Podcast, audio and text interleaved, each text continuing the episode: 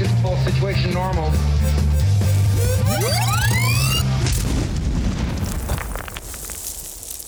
Hello, everybody, and welcome to this week's episode of Florida Man Plays X Wing. I am your host, as always, Steven Sesnick, and I'm joined to my right by the Reverend Joe Laporta. What's up, dude? Not too much, man. We're gonna have an awesome episode today. Uh, I actually just discovered that my mic has not been on for the first twelve episodes. Not at all.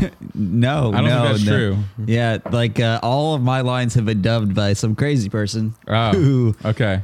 Who should not be allowed on the show. All right, anymore. all right. So this is a whole new leaf. Whole new. This is the real me now. yeah, turning over a leaf. Yes. I don't know if this is a good leaf, but we'll see. no, But- it'd be terrible. yeah. all right. My Way to throw a curveball. Yeah, yeah. And we got my other co-host Carlos Ramirez here. What's going on, man? hey guys, feeling a little bit better, almost. My kid has just been sick for like a week and a half, and I decided to catch everything that he had. Yes. So it's That's uh, it's common. been a rough going, but yeah, learning tell- learning I can- slowly. I can tell you from experience that's like the first like two years is just getting sick from Mm-hmm. Yeah, and he's a from whatever- daycare, so yeah, he's well, that's catching the- it from some other problem. Kids, yeah. Oh yeah, he's like living in the petri dish. yeah Oh my god, dude! It's yeah, Yeah. it's always something new. So uh, it's been pretty rough. I, I usually can you know like kick a thing out you know real quick, and I went to urgent care today, and I actually got told for the first time, and I'm like, you know, you you keep this keeps happening during allergy season. You know, what I mean? you should probably take a like a daily allergy pill, and I'm like. Huh. I'm not that old yet. I don't want to take a daily pill. Oh man, those are fun, man. You get enough. But of me on now a I trip. guess, yeah. now I'm at that stage in life, so I Yeah. guess uh, start doing uh, daily allergy pills because I can't stand this shit anymore. So yeah yeah well you gotta do something i guess so i got the uh i got the funky buddha today the funky buddha floridian beer It is- I, I do as good. well. Actually, Steve and I are actually attempting to build a beer can tower and We're- see if we can get all the way on to the it. ceiling before this Nice. episode's done. i don't think we have that many in the house but have you guys been to a brewery by the way? i Buddha? no i have not i have not It's fucking gorgeous. Uh, we Is it went really? down there. Yeah, I went there with my friends. We saw the uh, the place, and it's massive. I mean, like I've been to all these microbrews, and you know, I heard of Funky Buddha before. I know they're big, but I did not think it was going to be that massive. Like Yeah. they they do all their packaging there and everything. It's down in uh, South Florida, and uh, it's it's a great place, and it had a ton of uh, exclusive beers and all that stuff. nice i'll have to it out Interesting, later. interesting story about Funky Buddha. This actually used to be my beer of choice for drinking on the job. like uh, when I used to work in restaurants and I had to be like the only one there on like the overnight I shift. used to do that. like this was the one I would hide behind the ice machine because that's where the cameras couldn't see me. yeah Yep, I was a I was a bartender uh, for a longest time. I, I won't tell the company. That way, I don't get sued later on or something for what I did. But yeah, no, I used to uh, I used to do the same thing. I used to um, do service bar, which is the most boring shift ever because you were just in the back in the kitchen, just making drinks. That's all you did. You didn't interact with any people besides the servers. Um, and more or less, they were in the weeds during rush hour, so you didn't talk to anybody. You were just slinging drinks, so there would always be that one little pocket where I didn't have any tickets, and I grab a pour a shot of vodka and then go into the freezer, take it, and then come back out. Funny water that doesn't freeze. You're like- but you're, you're actually in luck, Carlos. The statute of limitations on anything that happens in a restaurant is roughly four and a half minutes. Uh, that's how restaurants stay in unless business. you get caught I red-handed you're safe. pretty much okay Yeah, otherwise no one would work in restaurants yeah anymore. yeah Oh so do you got you got anything to drink over there carlos uh, yeah, I went to Stone IPA uh, just from a little You variety arrogant pack. bastard. yeah, uh, I'm drinking Hop Revolver. Um, that one's pretty good. I'm liking that one. I do like the um, you know the standard Stone IPA. There is ah man, I'm gonna kill myself for doing it. Hold on. Uh, Boynton Beach. Give me a second. Talk amongst yourselves. Talk- Uh, the Uh, GameCube juice- is neither a game nor a cube. Discuss. Um, I missed controller out. Sucked. God, I hated that controller. By the way, I missed out uh, last week, or uh, it must have been the week before. But it, I was coming up on a trip, a road trip up from South Florida, and uh, stopped to see a friend uh, lives in Boynton Beach, uh, and we met at this uh, Due South Brewing Company. Um, I'm not sure if you guys have heard of it. I have not. Uh, really cool place. Um, it was right off of 95. So if you're ever just going straight down, you know, or up 95 on the way to South Florida, um, great spot to pull off just the Boynton Beach uh, Boulevard exit. It's right there off the exit. Uh, they had apparently uh, they uh, award-winning beers, like uh, apparently one of the best um, uh, oaked like IPAs, like basically uh, aged and everything. Um, and I got a six pack of those, and I killed it within like three days because they were Killed it. amazing. That'd be fun Yeah, to do so- because like the only reason I'm ever down there would be to go to a tournament. So it'd be like six thirty in the morning. Like, hey guys, you guys uh, Which- open yet? Or, Which has uh, been no? exactly No? once, but for me at least. But Yeah. Well, fair enough. yeah, But I did What a- tell them I was going to regardless. give that shout out, even though they probably will never listen to this podcast. Well, But actually, I got to if they're not a give uh, shout outs to what I said, They really should yeah, be. yeah. They really should be. Absolutely.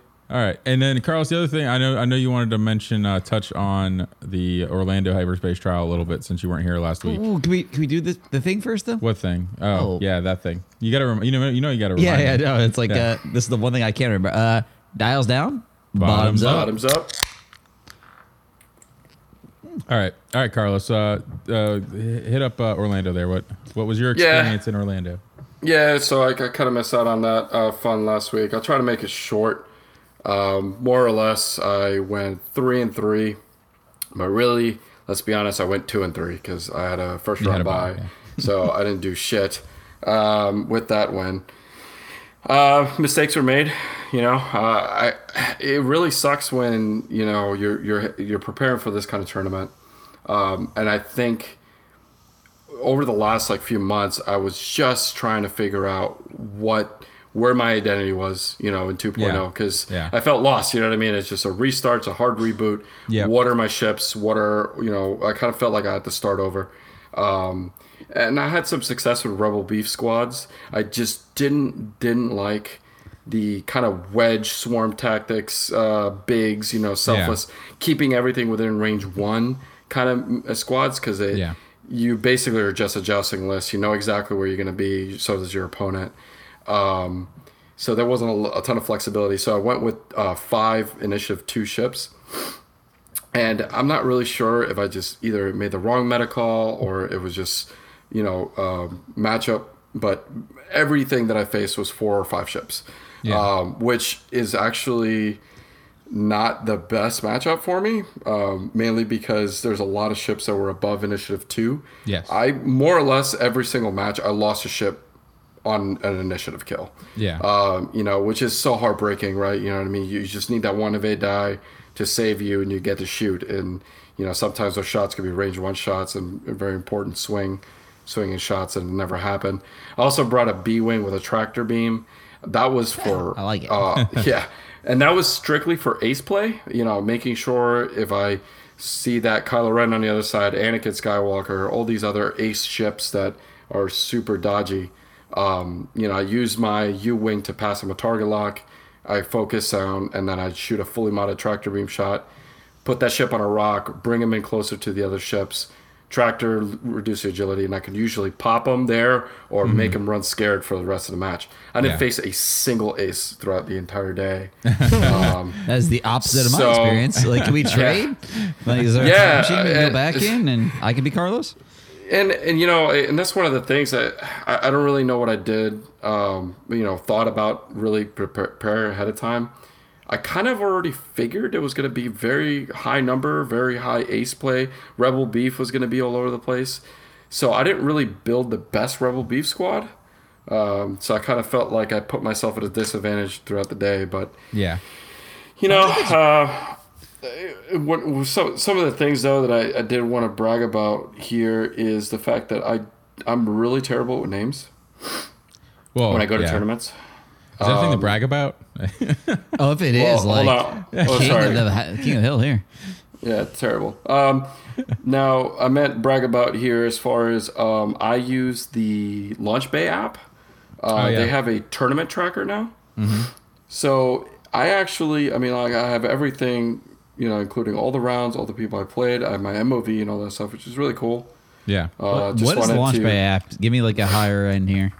Uh, so launch, the Launch Bay app is just a squad builder uh, on uh, for Android phones. Uh, um, It's on I'm not iPhone, sure if it's on iPhone as well. it is. Yeah. It's called Launch Bay Next. And this is not Perfect. the same as the FFG one. No, it's it's No, a yeah, separate it's a third party. Okay. I used And it actually one- in Miami, and uh, I did this. I, I I I I felt bad because I didn't use it in Orlando. Like I just forgot. Um, but I did use it in Miami, and I get, I had everybody's lists and all the MOV and every all that kind It of stuff in there. stats and stuff. You you put them in. I mean, as as you go, but it's really easy. Like when you go to do, when you basically say I'm do, doing a tournament with this list. Okay. And then it's you say you you put in a it's round one, and then you like you can scan the QR code on somebody else's list. oh, really? and oh, then cool. and then you can just like click on their ships on your ships to do half points and kill things. Oh, and then cool. it calculates everything for you. So it's super easy, but it's a Yeah. great app. Yeah, I can't believe Great no one's ever told me about this because I can't do math or calculate points at the end. So Well, now you know. Yeah, no, And it's knowing it's a uh, is half beauty the to battle. calculate all that.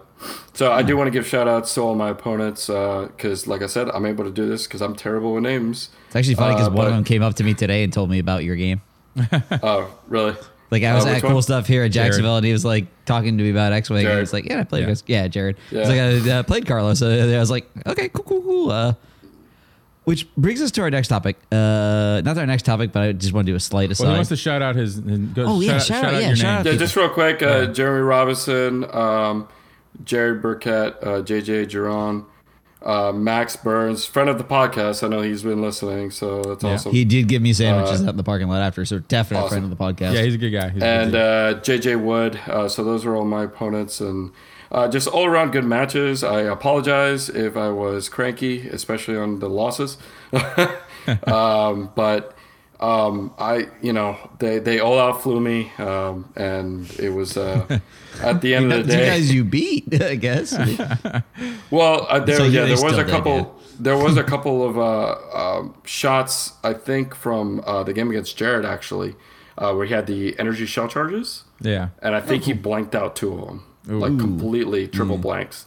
So he had. Uh, Sounds like the my- complete opposite of my experience with energy shells. But Yeah, he had my X-wing dead to rights, and uh, basically more or less, I was like, okay, I guess I'm losing this one, and I basically lucked out. I didn't. I took like one or two damage uh, when he should have been dead, um, and that changed the entire game because the X-wing was then blocking and taking shots a K turn behind the whole list, and it was a mess. And then. Um, the other one was just a huge scrum, and I think it just I won on points towards the end. Um, so I mean, they were all tough matches. It was just overall a rough day, um, but uh, I had fun. Uh, and then just the kind of last thing, which was the best part of you know uh, all X-Wing tournaments, seeing everybody. Yeah. Um, my favorite though was uh, we went across the street to um, the Ale House. It was jam packed, but we were able to get like a table near the bar. It was me and uh, five of the guys from my league from the Space Coast yeah. and uh, we had some beers and started discussing the the new trailer, uh, the episode nine trailer. Yeah. Things Very nice. things got a little heated, you know. Oh, there, there's yeah. some arguments There's been some opinions about Versus- that one. Yeah, it's weird. versus 70s, uh, 80s, you know what I mean, movie production quality versus why is there a giant piece of the Death Star in a trailer? Why so, not?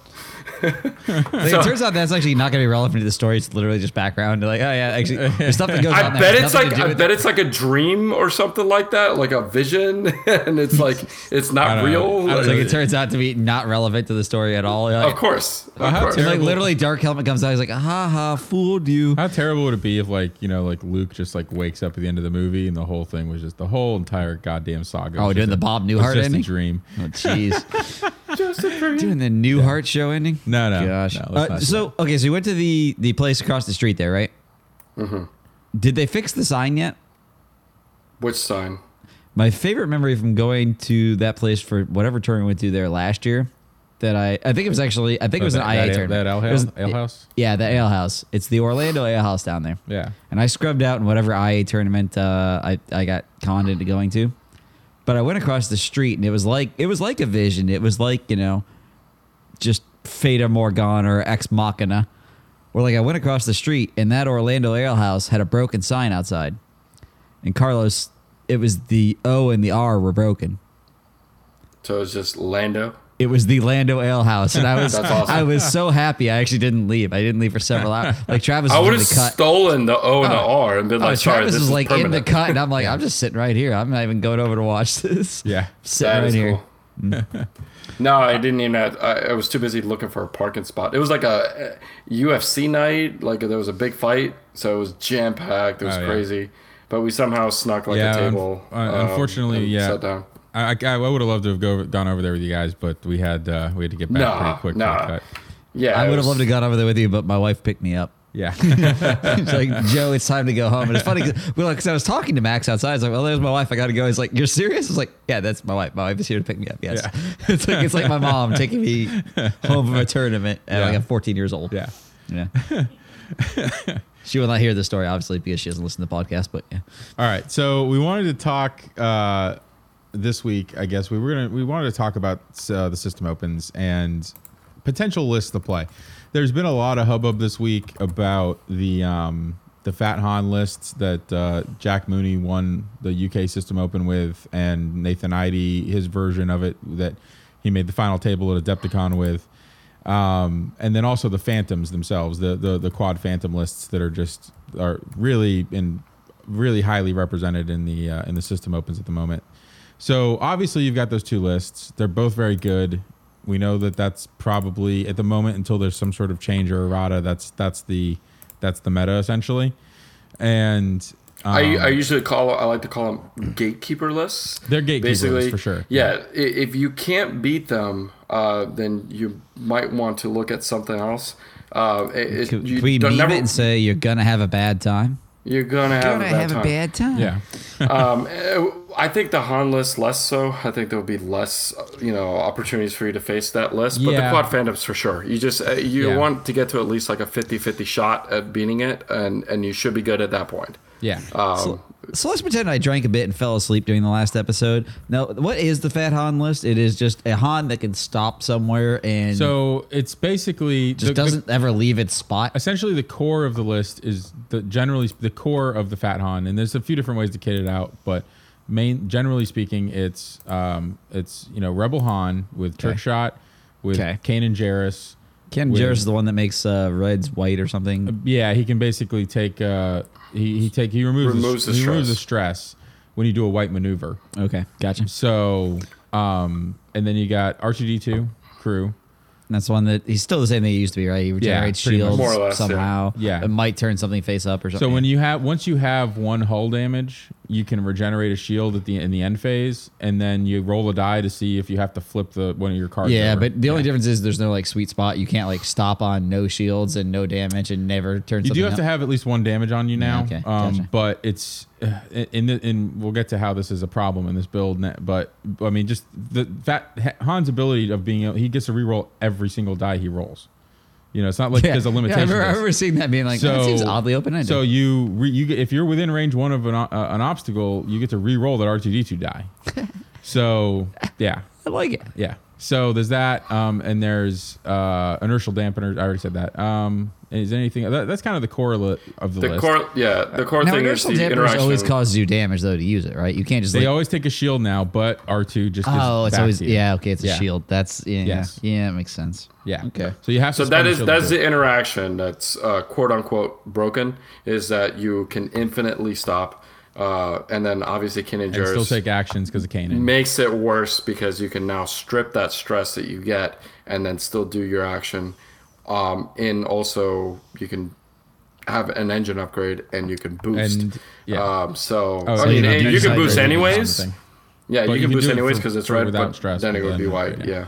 The other You just do ring around the rosy. You're like literally just Yeah. boosting around that rock that you you're could already do that, yeah, or you can just sit next to it and You're like just move. sitting there cultivating mass, Well, like and just Mac move your arc Always Sunny in around, but you're always getting. You you always have you know you you have soft mods. It- As I said, there's a Luke involved in this, right? Where like there you- can be like the Jack Mooney can be, version, uh, which was the two ship list, okay. involved Luke Gunner. So that was a you know 144 point Han. Um, the Nathan Eide version uh, did not have Luke Gunner, and it was like closer to 100 points, I think, right? So like 105 or something like that. Um, with, uh, with the particular setup he had, but um, regardless, you you don't have you know that's if you want to get really crazy with it when you throw Luke on there, and then you can literally just sit there and spin your turret around, and So they're cultivating mass. yeah, pretty much. Hmm. Um, so now you, can sit there, but you can also move. That's the thing about it is that it's it's a choice thing. So and and, the list Jack Mooney played in, in the UK, you know, he was at 191 points, so he had a bid, a pretty good bid, um, which actually 191 kind of seems to be like like if you're taking a bid, that kind of seems to be the number a lot of people fall on. Like the Soontir Vader list kind of uh, Vader Vermeil list kind of falls there, and there's some other ones that seem to fall right around that number. So um, that kind of seems to be the bid point. But um, so I- mean, if you you know he's got a significant bid, so most of the time he's moving last, and so he gets to see the whole field. He can he can You guys put- can't see it on radio, but like moving is in finger quotes. yeah yeah He's moving so, last. So he puts the so he puts whatever he wants into his dial. It could be a three hard, a th- oh, whatever whatever maneuver you you think you might whatever you think you want to do, and then you get to see everything happen, and then you say, ah, I'm going to do that maneuver, or no, he blocked that maneuver, so now I'm going to stop instead. And then after you stop, you can boost. So you could basically, essentially, in a weird way, you can turn your your three hard into a, a one bank if you wanted to. yeah, but I mean, is know. there inherent risk with taking like the, the shield damage with inertial dampeners by not moving? Um, I Or is mean- it kind of is it how safe yeah, is a little bit. It's pretty safe. It is hard to kill that thing. It is very Yeah. hard to kill So, that thing. so the main reason, right, is because Okay. for uh, most most of the situations, you're looking at a Han that has a three bank or four straight dialed in. Um, basically, let's say you have. I mean, the four straight basically Small- moves you like to the next rock, right? yeah, Like you go from Right. range one of whatever rock allows Honda to To roll another to range one Yeah. of a different rock. Yeah. And then what you're looking at is a situation where, let's say, you have small bases in your list. Um, you can't have a small base ship have arc on both positions, or if you do, it has to be like absolutely perfect. Like it has to be a thing where you barely catch him Yeah. uh, as he's boosting after the four straight. Um, so you have to split your fire. You have to basically go, well, let's say I have four ships. I have to put two ships where his four straight's going to be, and I have to put two ships where his zero stop is going to be. Because otherwise, if I put all my ships on one of those decisions, he's yeah, just he's going the to last choose the chance other to, one. to get Yeah. out of it. Yeah. yeah. He's going to choose the other one every time. So you're splitting your fire. So you're reducing your offensive output. Um, and then obviously, if you try to block maneuvers, you're not gaining that gun. If you try to do other tricks, you know what I mean? You're basically sacrificing your offensive output. It's still a 13 hole ship. And then towards the end game, once you start running out of ships, you have an evade action uh, from the Millennium Falcon They title do play the title. Yeah. Okay. most likely you're looking at shooting Han through a rock at range two or three. So he's rolling two or three defense dice. So he has the Han reroll. So he literally looks at a three dice roll and goes, I don't like it. And then just rerolls all the dice. And then after that, he goes, maybe I got an evade here or an evade there. Well, I'm going to use the title now. And then you can reroll another die. And let's say you get another evade and then spend your other evade after that. You had three evades, which you don't really need to sometimes because if you take one damage, you just regen it with R2D2 anyways. So you basically need, you're back in that. Do you remember that Wave 4 meta with the R2D2 Han Solo? Where if you're at the there- end game, yeah. Yes, because there's actually photographic evidence of this. We actually have a on the our now defunct Less Than Geek uh, YouTube channel. There's actually this exact matchup of Peyton whooping my ass with like this against like poor Boba Fett chasing him around, constantly rolling three hits, and then Yeah. realizing that three hits is actually not, Not- enough to not- do not damage. gonna do it. It's like, not as it turns out, actually, you still don't do damage at that. You're like, oh, that seems terrible. Yeah. And in so fact, here we are again. It's it's, it's the same Oh, exact good. mechanic. Except Hans, except Hans' ability now is actually way worse than it used to be. Like, like worse, like Well, worse because to play against, count- or worse, like it's not as good as it- before. no, it's way better because it doesn't count as a reroll anymore. So, like, you know, well, there's an old ability, like you had to reroll all the dice, and then Yeah. but you couldn't reroll them again. You know what I mean? Because it was, cons- it was, but now you can. It's so it's You're basically cheating. yeah. It's like I can You're roll cheating. like like with the title, like Carlos was saying, you could roll the same evade die three like three times. Okay. Well, okay. let's start at the very top of this then. Why should I not just play this list? You should. don't- uh, you should probably. I should? Yeah. Oh, good. I know Yeah. I'm playing. What do we have in a tournament next? Uh, the let's see, what do we got? Uh, oh, Sunday we're gonna do uh the kit tournament, cool stuff. All right then. No, I'm playing on Sunday. Cool. Yeah. Good. Yeah, it, I think it Steve, don't it, get into it Don't forget to put that together for me. Uh, I'm not gonna. I'll be myself. happy to. It's not a, it's not a walk in the park. I don't think it's a walk in the park to just be able to put this on the table and go, all right, I'm ready. No, it's- it's you know, not an and auto then win. fly. it. Yeah, auto win. But I do think that um, you know if you have experience with the Falcon, if you have experience flying Jake or just one of those oh, squirmy aces like Soontir Fel or something like that, you're gonna know And how that's to fly. and that's if you want to do yeah that's if you then that's even if you want to do the, the the like the Jack Mooney version you could you could do it a little bit different like there's there's a lot of different ways to kit this out Yeah, I don't like Yeah, Jake. you so- can do Han Solo, inertial dampeners, You don't have R to two D two, and Kanan Jarrus, and Yeah. call it a day, and then fill out the rest of the list however yeah you want. yeah exactly And you So still have the you don't have to give mechanic yourself the full crazy Luke Gunner version and or- trick shot. It's two points. or- trick shot yeah. for two points on this large of a ship is it, it should be worth more like five or six points because Yeah. you know being I really able actually, I really do want it- Luke on there. I do want Luke. I've decided I don't like turrets, which we'll get to in the second half. well then there If you're if you're gonna do Luke, then you're you're probably looking at the Jake slash Han list uh, because you're gonna need a very very cheap ace Something kind of stick in there, uh, yeah. ship. Yeah. Okay, so we started this as a discussion on uh, what's good in in system opens in system opens, where you're gonna have to play a hyperspace and an extended list, likely, and you're trying to. Yeah, I mean, part part of the thing we want to talk about is that y- you know, there's obviously with a lot of people preparing for system opens, and then also playing in the hyperspace qualifiers that are attached to the system opens. Um, a lot of people have kind of, or I know some people at least, are, are taking the the the tactic of trying to play a list that's legal for both, or at least very close, a very similar list, um, so that that way they don't have to make vast adjustments or a lot of practice with multiple with two different lists in It's order smart to double down on your practice time. yeah, yeah, I think so. So as long as it's a list that is uh, effective in that can be effective in both sides, you don't want to play a list just because it's legal on both sides. You want to play a list because it's good on both sides. So um, that's just uh, you know a topic that I think is worth discussing with um, with people with preparations for system opens. You know, we have ours at the end of uh, end of May, so that's something that uh, obviously everybody around here is thinking about at the moment.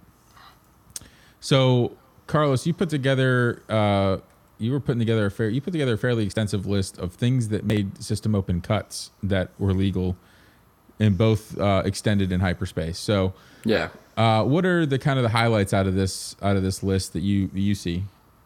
Um, the very obvious one. Uh, so I, I'd like to kind of maybe go by by faction. Uh, the first one's Rebels. Um, Leia Organa is obviously good, no matter what you know format you're playing. Yeah. On. Uh, so obviously, uh, Rebel Beefless uh, with a U wing, Leia Organa. You know, it's funny now because really it's kind of the backwards thing that happened, which is the B wings were already good and extended. Um, so you're seeing you're still seeing those in extended, but now that they're hyperspace legal, you can kind of mix and match on both of them. Braylen is good, Ten Numb is good. Um, obviously, Wedge is good. Uh, you still have Luke. You still have Dutch for the action economy. Um, so all of those options, and there isn't just one list. You know, uh, that's why you know a lot of people complain about Rebel Beef. Oh, it's boring. Blah blah. Uh, every single Rebel Beef list I've gone against is different. I've never, literally, I've never. I, ran I don't know that I've ever twice. played the same one twice either. Yeah. No. Um, so, and they all, yeah, they all play very closely, very similar, but uh, for the most part, everybody, everybody, every list is different. So um, that's the kind of rebel squad uh, that will probably work for both um, uh, both formats.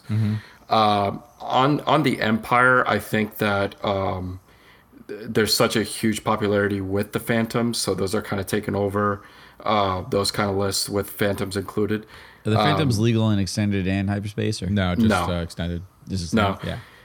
But the uh, the Inferno Swarm, the Tie Swarm, uh, is still good um, in Yeah. extended. Uh, I did see it make a, a top 16 cut at, at the UK, which is pretty significant. Yeah, they're, they're Um, always around. out They're always there's always one or two of them in the something, cut. Oh, no, 550. Yeah. Yeah. yeah, yeah, a couple hundred people. What's the Yeah, yeah. Um, so that one's good for for Imperials. That's uh, viable for both. I did see some that were kind of like what you would call Imperial salad. You know what I mean? A mixture Yeah. of ships.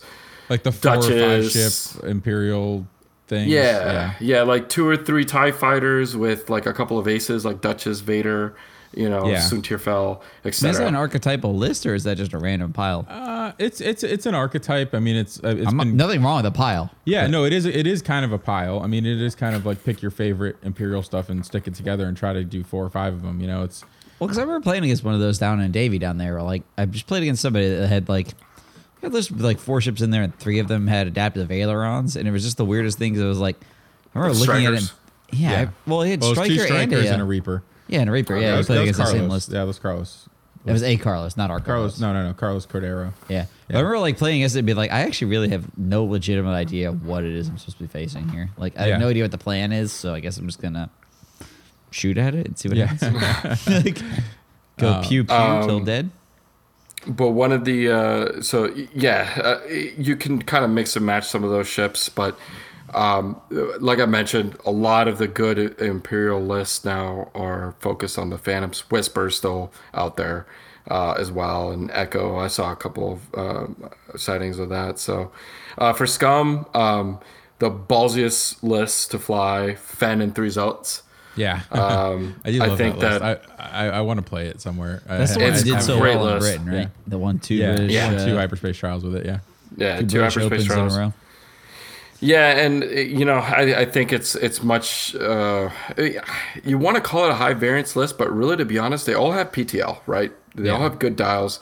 They all do boost or barrel roll and a focus, and then at range one, you get the automatic evade. You know, th- there's a lot of mods there for just a naked list, like you completely naked, no upgrades yeah. um, with no initiative bid either, uh, Yeah. which is for Fenn Rau, it's unheard of. Yeah. Um, so um, you know, it's I, I, there's something to be said there. Uh, Boba, Fenn, and L three. Um, I still think the Escape Craft is one of the best scum ships in the game. Uh, that's available for both. Uh, I still think Fenn Rau is one of the best aces in the game. You know, so that's available for both. Mm-hmm. Yeah. Boba For Fett is obviously, obviously. good. Yeah. Um, You just glossed over that there, man. Wow. We're doing that on this show now, eh? Continue. and uh, yeah, Six so you have zero soul.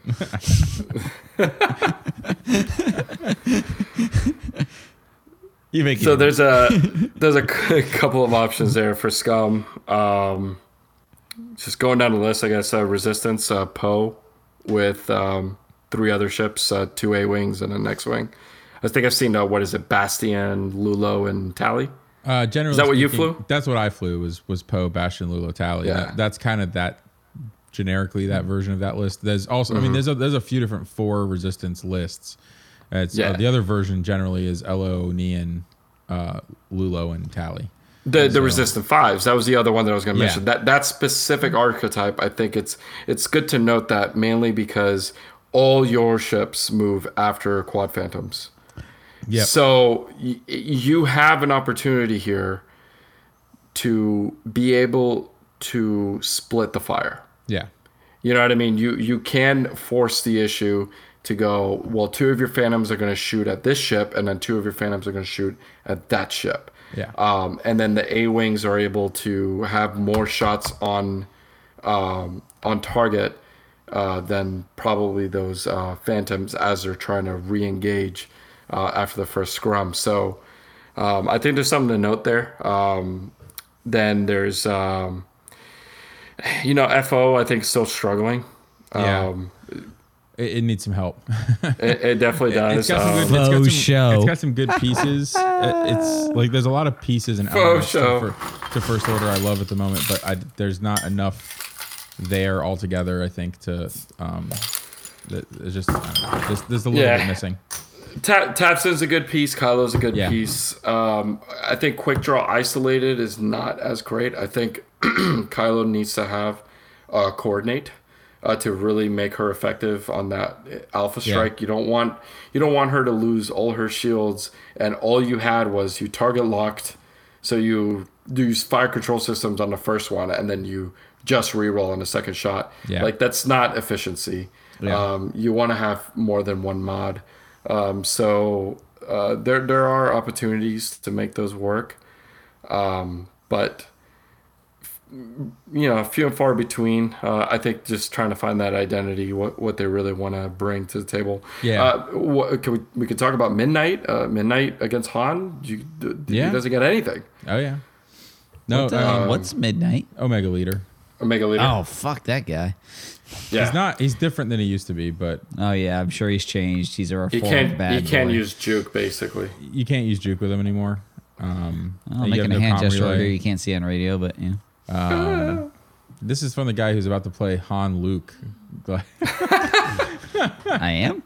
you just asked for it Apparently. minutes ago. That was ten minutes ago. Well, that, it happened. I Changed my remember. mind it. pretty I remember.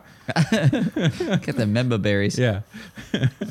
Until Hey, uh, go ahead. Oh no! Speaking of remembering things, uh, so next time you guys see us at tournaments, by the way, uh, since we talked about a Poe list several minutes ago, which I remember I was talking about. Yes. Yes. Uh, we have Poe promo cards now that we, we do. made. Yeah. So like, if you guys see it at, Carlos at hasn't seen one in tournaments, person yet, but- you need to be like, you need to come up to us and be like, "Hey, uh, I thought we were friends, man. Where's my, where the hell's my Poe promo card?" Yeah. And then I'll have to go find Steve, who will have them on him because I can't be trusted with these things. But I will go and find Steve and be like, "Here's this thing that Steve made." Joe will line the trunk of a car with him or something, and like it's like, Joe, we need to give those out. Oh yeah, well, it's like old, it's like old school Star Wars cards where I used to like eat cards. Yeah, like I used to keep, I used to keep a stack of inserts with me because those were broken in that game. And whenever somebody played one on me, I would eat it in front of them and then hand them a replacement copy because it would be rude to destroy their things. But like, I felt like if we traded one for one, it was really kind of It my was thing. fair. Yeah. yeah, yeah. Fair, fair trade. And that's a true story. You can actually ask Travis. That was. I've heard it before. oh Yeah. yeah. well, yeah. Just because you've heard it from Travis doesn't make it true. Yeah. Well, you know. But uh, You yes, hit us up for Poe promo cards. They're funny. It's all get out. Yeah. Yeah. They can't. Oh really man, do, they're so great. If you see Yeah, us, if you look see us out and about, ask us. Uh, we will have them hopefully on hand. I, I um, like I said, I, I just got them in the mail. Um, I'll see you on the on May the fourth, Carlos, and uh, I'll get you. I'll get you some uh, a stack of them. So Perfect. yes, Yeah, my uh, my league's very excited for them. we got stickers too. Um, Oh, Yeah, stickers, stickers. stickers play, man. yeah. Stickers those are going all over everything. Yes. So uh, But next time I see Carlos's kid, I'll have stuck one to his Yeah. forehead. Oh no, Easter Easter was fun. He got some one of those sticker sets in the Easter egg hunt, and I got home and I realized I had stickers all over my jeans. Yeah, well, like I welcome to did. parenthood. Yeah, so that was he. He likes stickers. I actually have like some I- stickers. I've also got a I've also got a test a, a, a test T-shirt on the way. I, I wanted, Dun, dun, I wanted to t- I wanted to test one out before I committed to buying a large order from somebody. Hey, I attempted to make a segue. Hey, there. you made uh, the right call. I Oh, good, guess. jo- yeah, good job, Steve. yeah. I was gonna segue briefly into what you should do at tournaments, and then we'll get back to actual tournament information for what you should play at tournaments. But I, I made a misstep on the show the other day where I uh, encouraged people to come and talk to me at tournaments, and uh, no, it's not that I don't want you to come and talk to me, but like we do need to briefly discuss the subject matter, and we'll get back to things at hand. I actually don't want people to ask me about my game.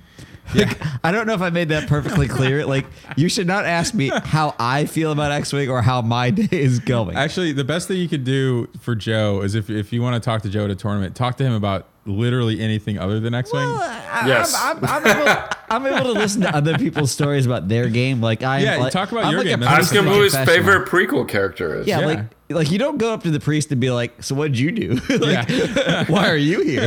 like, what? Uh, what you know, a like when you go to the story. confessional, you tell them about your sins. Like, don't. Oh, I, no. But they can say that I'm the reverend. Treat me as a priest in the confessional, and please God, don't ask what I did to arrive here.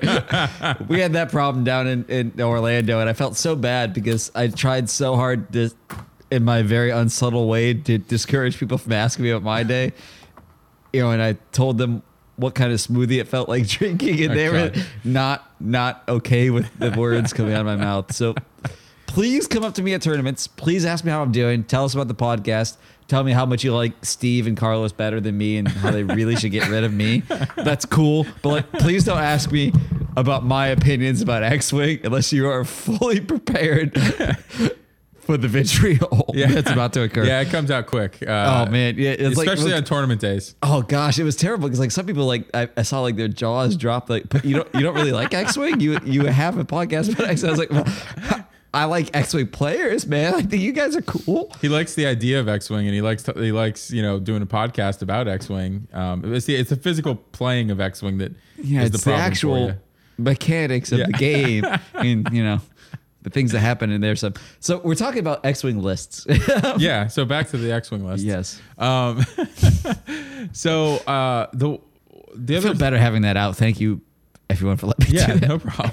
So one of the uh, one of the other lists, one of the lists in here actually that I like is um, and I, again, this probably wouldn't be something I would play, but just from a from a perspective, the Sinker Swarm, um, which is what Travis won the um, Orlando hyperspace trial with uh, two weeks ago.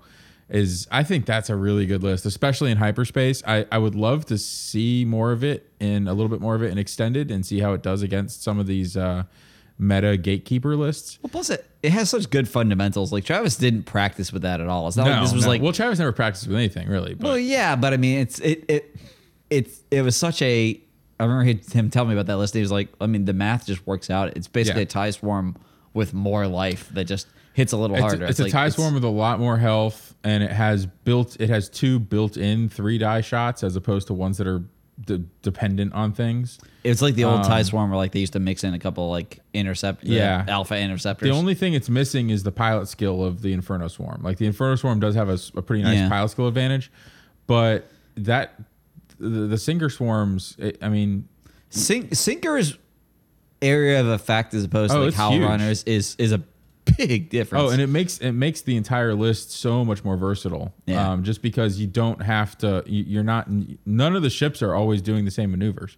Like they're you're they're not all really going off flying in like different a directions. chunk in the middle of the board. No. You're flying, you know, a fairly open thing, Yeah. which is way better at blocking. Yeah, it's way better at blocking because you're not you're not breaking up your s- swarm in order to block something, and it's way better at um, creating kill boxes because it can actually spread out and surround something. Yeah. Well, even if Um, you said to me like, what if what if Halvarder had nine life or eight life, whatever the Oh, fuck God, stupid yeah. like yeah. It's like what if he had what if Halvarder had more than I mean, twice so much life? You're like that seems good. I mean, with. Iden, he kind of has six.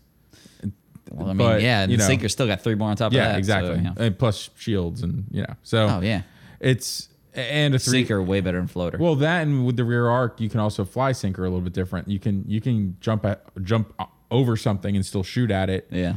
And like you can fly in a different in a different way. Like if you can survive with sinker, I think if you can survive that first round of engagement, um, get through get through that first big round where they're really going to go after sinker hard, um, he can he can get past stuff and then suddenly become much harder to get at because Oh, yeah. because he's flying with it using that rear arc. Well, like when you're when you're dealing with like Halvarder, you're almost always on borrowed time. Like you have three, you know, three agility, so you're gonna be Yeah. able to block a couple of shots, but eventually they're gonna get the Halvarder. I don't know that they're ever gonna get the sinker. Like I don't think that's gonna happen. You know what I mean?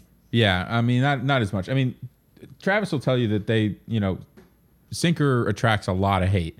Uh, you know, every almost every match it was like straight after Sinker, straight after Sinker, which Yeah. in some ways is probably okay. I mean, it's it's he had a sh- he he had a shield upgrade on him, so he was he was basically sitting there with you know ten health, I guess, and then um, that much harder to kill in one round of shooting um, and and also all that fire is just going to one place while the rest of the list is just free to do what it wants. Yeah. So I mean, I do suggest that no one ever play that list though, because it is funny watching Travis just like be like, "Why is no one else playing this?" Like, yeah, I do. Wa- like- watching his consternation at like how this is a under the radar list, Yeah. like when it should be fairly obvious and almost the only way you could even play Resistance, not Resistance, uh, Republic I effectively. mean, well, no, it's not the only way. There's some other Republic lists that are doing fairly well, but it's um, but I think it's one. I think it may be the strongest of the Republic lists I that isn't like really getting kind of what the about a lot. designers intended you to play. So yeah, the um the sinker swarm is definitely I think I think it's really one of the strongest thing uh, lists in the the Republic has right now, and um, uh, I would like to see more people play it. Um, I think it probably deserves, deserves a little bit more uh, play than it's seeing at the moment, but um, I know maybe people will catch on. Make make it top thirty two at a UK System Open. will bring attention Yeah. to it, Oh, and yeah, obviously, uh, our tournament was on List Fortress as well. So Yeah. people seeing Travis winning with it, you know, um, actually, uh, I, I think yeah, it, uh, there's there's something to, to to look at there. Um, so I think it's going to be popular. Um, but as far as the Republic, um, you know, don't don't fall asleep on those Delta um, No. uh, Jedi. So Yeah, they um, will. Uh, they will. Do not fall asleep with your shoes on around them. They will just draw horrible things in your face. They're most bad likely. people. Yeah. They're bad Yes. people. I, I mean, the two, the, the Anakin and Ahsoka with a couple of V19s is is um is a very good list that you're seeing a lot of um you're seeing pop up in a lot of places. I'm actually I've been, I've been playing that a lot, so it- Yeah. it's funny. Um, you know, you you basically you have uh, the two Jedi with R2 astromech, right? So you have a little bit of regen, Yeah. uh, to kind of ge- keep those points. Um, but the Gold Squadrons, uh, I mean, I, I'm not gonna try to overplay it. Anakin is the start of the list. Yeah, yeah, yeah. Of course. Uh, but the the gold uh, V19s are severely underrated. I think um, the evade action, being able to barrel and evade uh, for the block and still have defensive abilities uh, against the rest of the list. Um, I, I've seen that their resilience is is is coming to show a lot in uh, some of my games. Um, and you know the general strategy, right, with like the two Jedi is like, oh well, you have regen, you want to keep the points, so dip and dunk, get get a few points, and then run away. Um, but in the first time since I started playing 2.0, I've had matches end in less than 75 minutes. Like Oh. I've actually been able to kill 200 points because the gold uh, V19s just muddle up the works and Yeah. the, the the deltas just just destroy things. The thing that I haven't really decided on yet was the um, other Jedi to fly alongside Anakin.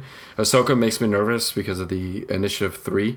Uh, so uh, going against the Quad Phantoms, uh, she you know ends up uh, moving before they all do. Yeah. Uh, and there's options like Saesee uh, is in Initiative Four. I think Luminara is in Initiative Four. So is Mace Windu. Uh, so there are ships, and with a little bit of initiative bid that allows both Jedi to move after all of the Quad Phantoms. Uh, so I think that's important, at least for that matchup. Yeah, yeah, definitely. Um, all right, so anything else on this uh, this list of things we have here that, that sticks out? I think uh, actually the Maul, Maul and the drone swarm. Um, you know, maybe this may be a little bit of uh, PTSD on my part, but uh, that Maul um, with uh, Count Dooku and Grievous and all those all those pieces on it was a r- huge pain in the ass. I mean, he took forever to kill. I mean, actually, I never killed him. I just I wasn't even going to get close to it. Yeah, um, he was just taking so much damage and tanking it. It was uh, uh, it was quite frustrating actually. So I, I that's a very I think a very interesting list. And those energy shells, um, I felt like almost every time I was getting hit by two crits and a hit. It was like two crits and a hit, like a very like a lot, like to the point of like uh, this is kind of ridiculous how many crits there's going on here. Yeah, I'm not sure how much do you want to pay the tax for the ones that you get the rerolls, uh, because you know it, they're, they're you know oh for lack of a better term they're so hit and miss. You know what I mean? They literally Yeah. you can blank out your roll. There's nothing you can do about it. So just having that single focus mod sometimes can be dangerous. And it's not even focus; it's calculate. So Yeah, yeah. No, that's for sure. I mean, it definitely can be dangerous. I mean, you know, obviously in time, it's like the old Soontir thing. You know, it's like if when when you hit blanks on offense, you just you, you have problems. But um, I know at least in my games it, against it, it was uh, it it's, was rolling hot fire. But um, you know, that's obviously Well, right below, right beneath that on this list, we have the eight drone swarm. I mean, what what seems to be the smart way to play that? Do you think eight drone is a thing, or is it ball? Oh, yeah. No. I think eight drones is certainly a thing. I mean, just eight bodies w that all have three attack dice. You know, they have yeah, all the with the energy energy shell launchers, shelters. they have three. yeah, Yeah, they all have them. So it's twenty four total dice coming Well, at you. and you can run you can run eight of these guys, four of them the three pilot skill, and four of them the one pilot skill. So you're not even like all one pilot skill. Like you've got some threes in there even. So that that puts you up a leg up on a few other things um, from an initiative can- standpoint. Yeah, you can initiative kill a lot. There's a lot of initiative two ships. Uh, a lot of the base uh, rebel ships are initiative two.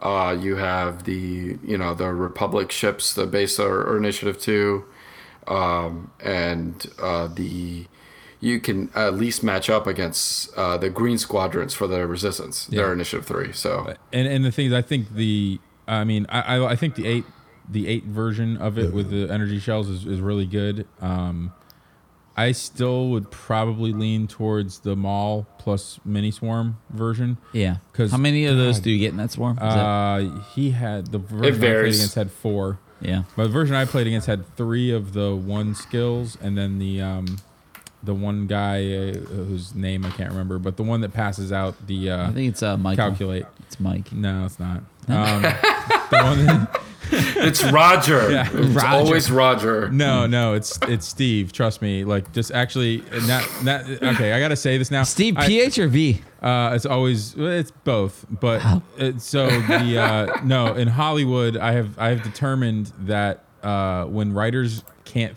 are just too lazy to figure out a name for a character, it's Steve. Like they're literally like when they're too like, and I notice this because it's my name, so I hear it all the time. But trust me, start listening for it. Like when writers are too like it's it's normally not a main character. It's always like some random side character that you can tell they just did not want to put any creative effort into figuring out the name. And it's and I they use Steve. It's like it's it's like it must be like some sort of like SAG rules or some shit. Like It's okay, Steven. Every time there's, you know, a US based uh, show that has some random Hispanic come on scene, it's usually Carlos. It's usually Carlos. Yeah, that's true. Yeah, Yeah. so My- you know what I mean? It's Yeah. I'm just as uncreative of a My name. name means mediocre. like, like, Joe literally translates into average. I mean, and yet still Yeah. underrepresented. Yeah, I mean, yeah. you know, everybody's got their, you know, their cross to bear. Yeah. but anyways, um I do think the Maul plus mini swarm is is probably the better version. Um at least just from what I've seen having played It against looks pretty it. strong playing against it. Dude, that I Maul think both of them. Maul and the other thing too is I haven't seen a lot of people kit Maul out that way. And having Maul with We're talking about the one that people played down at our Orlando the one uh, like- Wilbert, yeah, played. yeah, the one that was uh, second place behind Travis was a really interesting. Like, I find it interesting because it came out of. I won't call it. It came out of left field, but it was new enough where people were really I hadn't, unfamiliar. I hadn't what to played do against it. anything like I hadn't played against any separatist stuff b- before that tournament, so it was it was all kind of. But it was like a combination of a lot of weird moving parts where it's Yeah. like there were like I watched him like use landing struts to land on an asteroid and like move around like it was some sort of weird stationary turret. He used Yeah. energy shells. He had a infiltrated that cloaked and sat there and had Grievous and Maul on it. Or it was Maul was the pilot, obviously, but had like Yeah. Grievous and had uh, Grievous Dooku, and was like the crew. Yeah, Yeah. it's like there was so many different ways that you didn't know what it was going to do against you. Where it's like, kudos to that guy for being like, let's see if you've done your homework. It had a lot of different moving parts going on, which Oh, is, yeah, I which love is that tough list. playing against it when you haven't seen it before because like you're trying to figure out what it's, his list is supposed to do kind of real time. Mm-hmm. And I'm looking, you're like you're looking at it and you're like, okay, so what are all your options again? And then he does. You, you eventually get kind of get to a point where you're like, okay, just do whatever you want because I'm not even like I don't even know what it.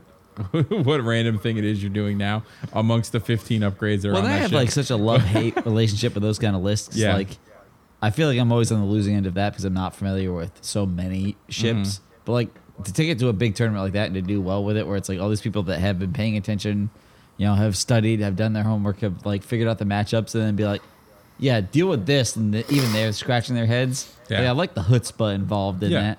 And that Maul, like I said, that Maul was just so incredibly hard to kill. And I, I think that version of it is, um, you know, with uh, so it was it was Maul, Count Dooku, General Grievous, the title, uh, Hate, and really the combo was Hate and Gr- Hate and, and Dooku.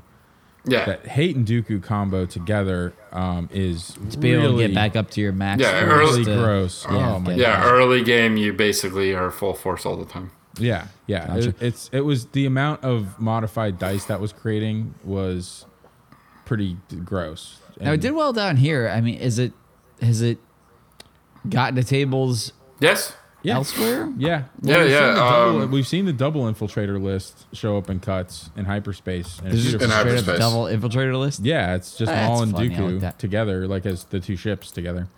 Uh, no, but Darth Maul uh, made top 32 at the UK. Which again Uh, so it like was, uh, 500 something. So Yeah, Yeah, it's uh, Darth Maul uh, General Grievous, Hate, Scimitar, and K2B4. I think that's the one that gives you evades. Uh, Yeah. With five Trade Federation drones with energy shell charges. Yeah. Um, so there's different ways to kit them out. Um, is, you can sure. make a them ton of different ways to expensive. You can make them cheap.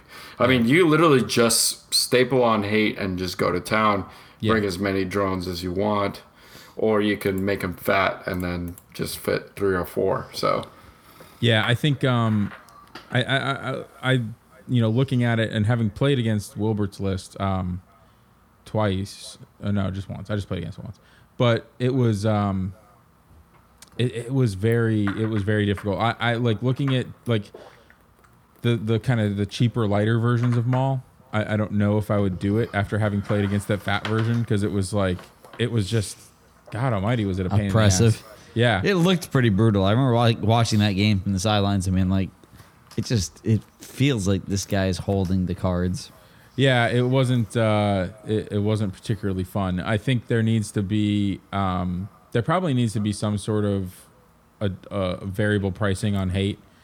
Like like hate probably needs to get set based on um, you know Your just health. because just because of the infiltrators it needs to be set based on a health ratio because it's um it's a little ridiculous on I agree. I think he also had like a shield or a hull upgrade on him too. So Oh, jeez. Yeah, yeah, I think so. it was like he literally. I think he had. I think he had every upgrade slot filled. Like I don't think there was an empty upgrade slot on that thing, and it has a lot of upgrade slots. So no probe was- droids. Um, no probe droids. Yeah, that was. he, had, he, had- he just had proton bombs instead. So don't get behind him. Oh, okay. Yeah. Crazy. um. Yeah. Good time. With the 5K turn. Uh, yeah, yeah, exactly. So, um, but yeah, anyways, yeah, the the Maul drone swarm I think is definitely a good list. Um, especially that version of which I haven't. I don't know that I've seen that that exact version anywhere else, but um, seen a lot of different things that were kind of close to it. But uh, it's super good. Um, Well, I, I think in general, uh, from what I've been seeing in, in 2.0, that there's not a lot of carbon copy lists. Yeah. Uh, you do see the four sigmas, uh, but almost everything else, there's maybe a base, and then the rest of it is kind of flavored yeah, yeah. per your your kind of uh, playstyle. there's not as much pure net listing as there used to be. It's a, it's a lot more archetype net listing than it, than, Right. it- than in uh, than like the straight up like card for card net listing. Right. So, um, which is you know which is cool. I mean, at least you see variations on things. You're not seeing the same exact card for card list every time. So, yeah. I mean, we're all right. starting to see some, some themes going on though, where it's like there are there are. I mean, I do feel like this format is starting to come together in a way where there are things that are working and not working. yeah, Um, man, we really. I mean, Carlos, do you feel like the meta is coming to a place where you can kind of understand what is a popular archetype and you can start planning around it, or do you feel like we're still this wide open Wild West we've always wanted 2.0 to be? No, at, at this stage right now, uh, four months into the first season, if you want to call it that. I do. um, Yeah, like season zero was the pre stuff, and then Yeah. when they did the first points update, I feel like that's like season one.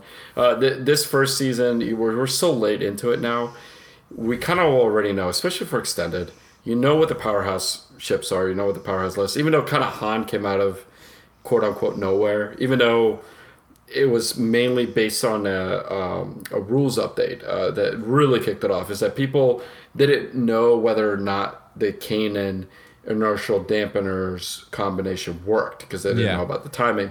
Once FFG verified it, then Han became popular. So it was it was in talks. It was like you know behind the scenes, people were going like, if this works the way it's supposed to, Yeah. or if this works the way we we, think, think, yeah. it works, then it's super powerful. And then all of a sudden, FFG confirmed it. So uh, a, a lot of stuff is pretty much already explained. You know what's good, especially for extended. Yeah. Uh, you know the top heavy list. So right now, it's more about getting lucky with the matchups. Really, I mean, for a system open, there's there's really no planning. You you- you're talking about hundreds of people, so your matchups. You're playing six games.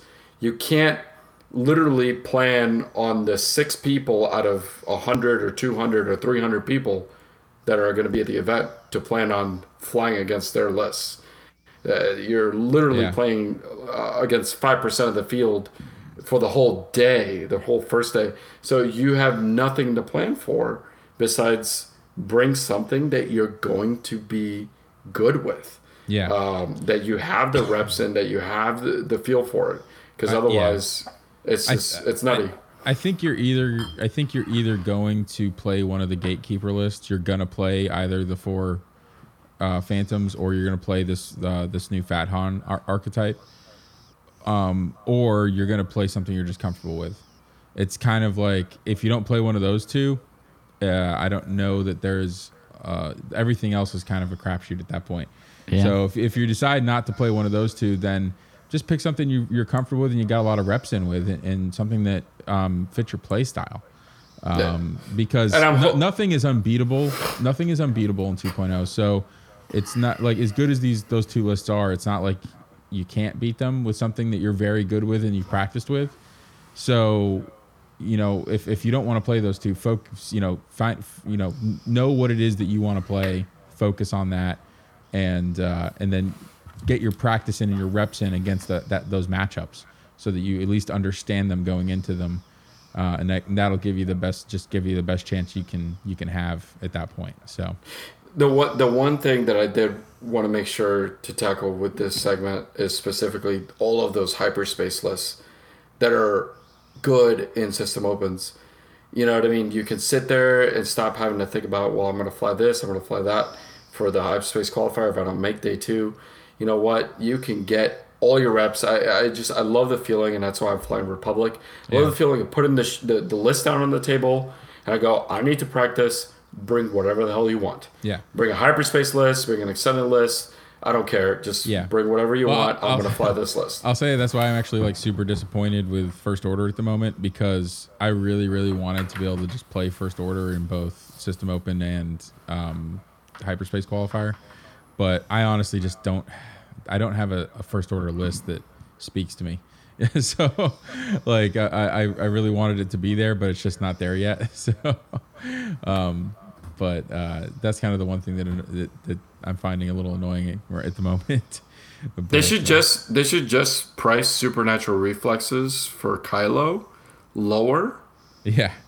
and then that's it. Like Yeah. everybody else still has the same rules, but just give him a little break because he's just incredible with it. But he is, yeah, he's great with it, but he's but he's but only it's but- so overcosted. yeah, yeah, but because he's only a five, it you know it's still like it's not like super broke. Like No, if it was there's too many i six. Yeah, so there's enough i sixes out there to kind of like keep that from being crazy, but it's it is super good on him, and um and I would love and you know like I said again, I'd love to be able to play it. I just you know quick draw is uh, quick draw is not what he used to be. Um, I found him a little bit disappointing in the games I've played with him so far. Um, uh, Omega Leader is hugely disappointing to me.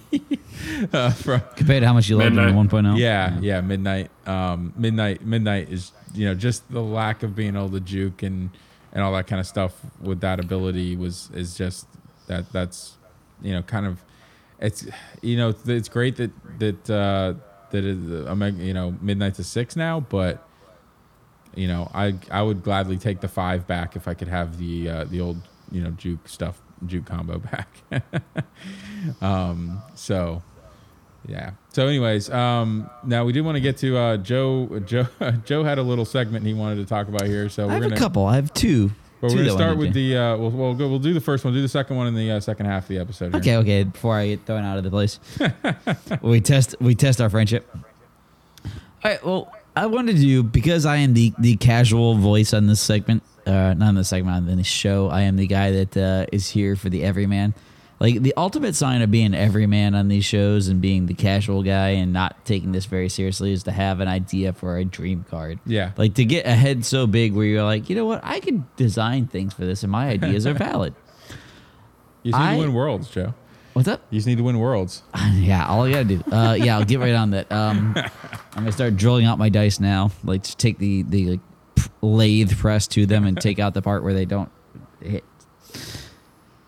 But I had an idea today, and this actually just occurred today while we were talking about things I want to do for the show today. I had an idea for a shipability for, if not like the YT thirteen hundred itself, like just for the Falcon. Yeah. And it came out of a conversation we were having today about like the ship identities and what makes a ship a ship and what would be cool on this ship. And I decided I think the Falcon itself, you know, forget like the the, you know, random non-unique ones, but I think the ship itself needs a ship ability. Because the fact that the Falcon doesn't have a ship ability is kind of weird. Yeah. You know what I mean? Like other random ships have a thing that identify it as what does the ship do. It does have a ship ability, Joe. It's got a boost. It is the only. it's the only large ship in the game with a boost. Man, I am not gonna like. okay, okay, okay, okay. Yeah, that's cool. Um, But anyways, continue, continue. but continue. You know what I think the ship ability should be on this one Yeah. is I think that it should be able to link its crew actions, and there's repercussions of this. Like it's not necessarily balanced right now, but I think it should be able to link its crew actions with the actions in its action bar, similar to having like an old school like experimental interface. Yeah, yeah, yeah. I think you should be able to like. I think if Chewie's on there, Chewie should be able to repair something and still get an action. I think if R2's on there, R2 should be able to do something and still get an action. I think if you know, if you have to watch all of The Empire Strikes Back and listen to every time like C3PO goes on there and does some stuff on there, and then Han has to still fly at the same time. Yeah. I think you should be able to put 3PO on there and link that action. Mm-hmm. I, I would like to have a dream card. I don't know if you make it a title. I don't know if you make it just a ship ability, but I think the Falcon should be able to like use Lando's action on there, and then still use the pilot ability. Or It would be, focus uh, that. A configuration. That would probably be the best way to do it.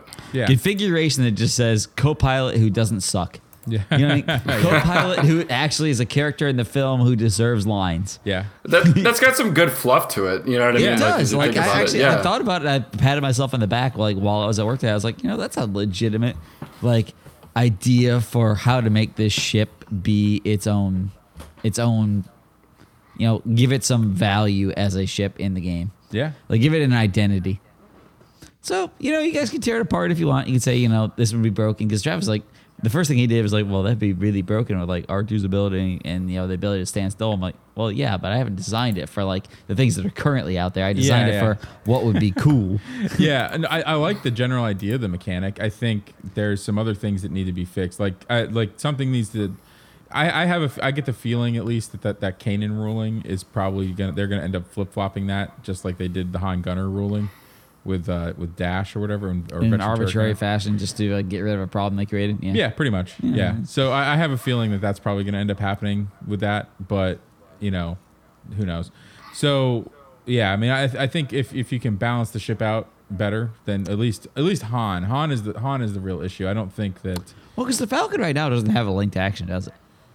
No, no. no. It's like the Falcon, like the ultimate ship that's involved in more than one person working in a team fashion Yeah. all at once. Like currently doesn't have a ship ability or a linked action. That's so weird to me. Yeah. Oh wait, wait, wait. There is one. Oh, there is. Yeah, Luke Gunner, because you can do a rotate arc action at the start of the engagement No, no, you, phase. actually, you have a really good point there, Carlos. When I think of the Millennium Falcon, the first thing I think is Luke Skywalker. You're right. Yeah, that's that's thematically appropriate to me. Like Yeah. when I when I think about who is like the the the number one most important person that's ever like owned the Falcon, I always think Luke Skywalker. You're right. My bad. My bad. I you know I fucked up. Well, but, you know, he was a, he was he was an man, important gunner. When you're hot as grease, pay for peace. Okay. He But- listen. He he got cocky. Let's just Yeah. let's just say that much. Mm-hmm. Luke got Han said, cocky. Han said, "Don't get cocky." He did it anyways. He got Han cocky. did it. Like even in that sequence, like Han's still firing and Chewie is fi- is driving the ship. So like Yeah. Luke. All right. Well, on that note, uh, we're gonna we're gonna hit the uh, Florida news desk, and we will be back in a moment. This week in Florida, the man in the bunny suit is speaking out. That's right, the guy in an Easter bunny suit caught on video punching another man outside an Orlando nightclub Sunday night says he was simply bar hopping with friends when he spotted another man and a woman fighting. He hopped over to help the woman and let his furry fists fly. So I got over there so I could break up the fight, and with me trying to break up the fight, he got on top of her and hit her. So I had to try a different method basically to break up the fight, which actually worked, explained Antoine McDonald to WESH 2 News. Lindsay Edwards said just before the bunny hopped in to help, he saw the man spit on the woman he was fighting with. I see this girl. She got spit on by some dude. I think it was a homeless guy. I'm not sure exactly. An African American girl getting spit on, and she was defending herself, but he was hitting back, recalled McDonald's friend Malik Rucker. After McDonald threw a few punches, a police officer stepped in and broke up the fight. Officers thought it was a hoax, but McDonald says it wasn't. The officer came up to me and said, If you do that again, I'm going to arrest you and the damn bunny suit, said McDonald. I rushed over there. I didn't say, Hey, look, look at this. No, I just rushed over there. The real deal, nothing fake, he said. After the officer pulled the fluffy vigilante off the man, he does a little shadow boxing and chest bumps someone in the crowd. Despite what happened, no arrests were made. Meantime, the Tampa Bay Times was reporting the Easter Bunny brawler is not only a Florida man, but also a fugitive from New Jersey with a rap sheet. The article states criminal records show McDonald is wanted in New Jersey in connection with a vehicle burglary and was arrested in Delaware for armed robbery. Hello, everybody, and welcome back to Florida Man Plays X-wing. We're in the second half of our episode, and uh, now we wanted to take we you know we spent a fair bit of time obviously talking about um, you know hyperspace and extended lists that are legal for both that uh, may be usable and playable and in the system opens, and um, we wanted to talk a little bit about um, possible counters to uh, to to Fat Han. Um, you know, I don't know Possible if counters in general. I mean, yeah, we have a sort of a, a known quantity about what we're going to see out there, and it's starting to take some shape. You know, you don't guarantee that you'll see this, that, or the other, but like, there we're getting to the point where you have a couple of cards that that are relevant counters to things you can expect to see. yeah. Things that can counter enough of the things that you're kind of expecting to make them an include. Yeah. And this is just this is just pure theory crafting, so you know take this with a grain of salt. But um, you know these th- this is just kind of some a couple of thoughts we had at least on on some it with s- grain of relay spice. yeah. And the other thing too is you know it's there's there's so many other variables. It's hard to say if if, if these lists would be good against other things in the meta, but at least if you're really super worried about Fat Han, you know may, maybe these are some possibilities for you to look at. So um, the first thing I want to talk about was uh, is Vennie. Um, I just think in particular Vennie is a, could could be a really good counter to, to Han, especially um, especially against the two ship version of it. But even the three ship version is not so bad because like obviously the the fewer overall shots uh, there are on the board coming at Vennie, just the harder he is to Now, do hit me damage again. to. Vennie does what now? So Vennie's ability is um, that uh, while when he defends, if the attacker is in a friendly ship's turret arc, uh, he may add one eyeball result to the roll. So okay. yeah, so he he's got one natural die for evade anyways, but you, so you you basically can turn pretty much every defense uh, you know into a into a two die defense as a, as opposed to a uh, just a one die. And if it's range three or through a rock or something like that, then you're talking about three dice. So, um, and you pair him with uh, C3PO with the ability, you know, The basically just ability to taking calculate multiple tokens kind calculate. of the wazoo. yeah, so you get It's a all kind of sounding familiar. Carlos, uh, you can sell me out here. We talked about this in the show already, and then I completely forgot, huh? We ha- we did actually uh, very very early uh, actually on in our show. So yeah, it's it, this is one that was like maybe predicted to be a meta staple and then disappeared. Yeah, I, was Uh, gonna Yeah. I don't so- feel like I've seen it at the. it, the it, sho- tournaments it was showing to. up a lot a few months ago, and Yeah. then um, it just kind of seems to have uh, faded into the background. And I'm not really, sh- I'm not really sure why. I mean, maybe it, maybe it has some, maybe it's just, maybe it's bad against the Phantoms, and maybe that's why. But um, It doesn't seem like a great matchup against it. yeah, and it might not be. Um, but it's it's just one of those. It feels like they can arc dodge your main arc, and throwing two dice out the side arcs is not going to be nearly enough to make those phantoms. yeah twice. yeah possibly so it, it, it kind of depends but you you know if you give him trajectory simulator and uh, seismic charges and proton bombs i think the proton bombs could be useful against the phantoms um, just just if nothing else it kind of forces the it could force the phantoms to kind of scatter whereas as, as opposed to flying in a block you you, you get them to you, you kind of force them to decloak and flower out uh, so they're no longer maybe able to focus fire on one thing the way that they were, you know, when they were all in one unit. So that's a possibility, but um, really against um, against Han, I, I think Vennie actually could be could be very good against Han. And again, this is pure theory crafting, but um, you know, with uh, uh, what was the other one there? Oh yeah, you have Rey on there as well. So with Rey, um, it says when you defend or perform an attack, if the enemy ship is in your turret arc, you may spend one force to change one of your blank results to an evade or a hit. So essentially, with between Rey, C3PO, and Vennie's ability, you can guarantee you can basically guarantee two evades for for one you can, shot. You can take a one agility ship and actually make it able to defend itself, Yeah. which is a significant advantage. Yeah. Yeah. So that is a, is the kind of thing I think, and then that paired with the seismic charges, just using those to clear out, um, basically clear out Han- Han's ability. So you throw The those seismic seismic charges are able to blow up the. they blow up they blow up the obstacles. So you basically just toss those seismic charges out there where where Han's trying to use those obstacles, and you know if Han gets close enough, if Han gets close enough, the win win the, the biggest win for you is if he's actually within range one of the obstacle that you blow up, and he not only loses that obstacle and all of the ability the abilities it triggers for him between trick shot and his ability, um, but it also takes away it also does a damage to him. So it's it's just that's you know a, a trajectory simulator seismic charge is a thing that's going to be that is really good against Han in general. Well, what it does is it buys you around, right? Like, you know, you look at it and you're like, well, this is, you know, for one round he's vulnerable until he moves to some other like asteroid. But sometimes a round is all you need. Yeah. Like we talked about this earlier, where it's like sometimes a ship, you know, in Carlos' tournament report earlier, we talked about a ship that lived where it should have died might block three more times, take three random pot shots to deal a damage each. Like, Yeah. the difference between living and dying on a specific turn or having one turn where there's an opportunity is a huge advantage or disadvantage in a matchup, Well, it- so so let, us say especially if you can leverage it. Yeah, yeah. So let's say Han's trying to set up a a trick shot. You know, let's a, a, a trick shot, range two shot through a rock at you, and you and you blow that rock off the board with your He seismic says, "I know a charge." few maneuvers will lose them." Yeah. So now all of a sudden he doesn't get his he doesn't yeah he doesn't get that's his from the movies. I don't know if you. he doesn't get his rerolls. He loses an attack on offense. He loses an attack on defense. Um, so he, he's losing a lot just by taking away that rock, let alone the possible one damage you do to him. But So- what about this is, you know, you could look at it and somebody that want to be a naysayer could look at this and say, well, but it's only for one turn until he finds another one. It's like, yeah, but one turn in X Wing can be. Yeah. You know, I mean, one turn in X Wing can be how you win games. Yeah, well, and also it's it getting rid of an obstacle. There's there's only six on the board, so getting rid of even one obstacle. You have two seismic charges, so if if you get rid of two of them, even that's a large swath of the board that he that he no longer is covered in.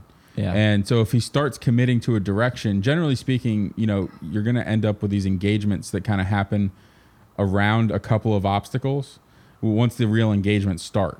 So Yeah. once those engagements really start and you take away that obstacle that he was counting on being able to like rotate or sit next to or whatever Yeah. for for a couple turns, that that really affects his um, overall output and abilities. I mean, how to- much to is it affected though if like he's found a way to be between two rocks, you blow up one of them, you still got the other one?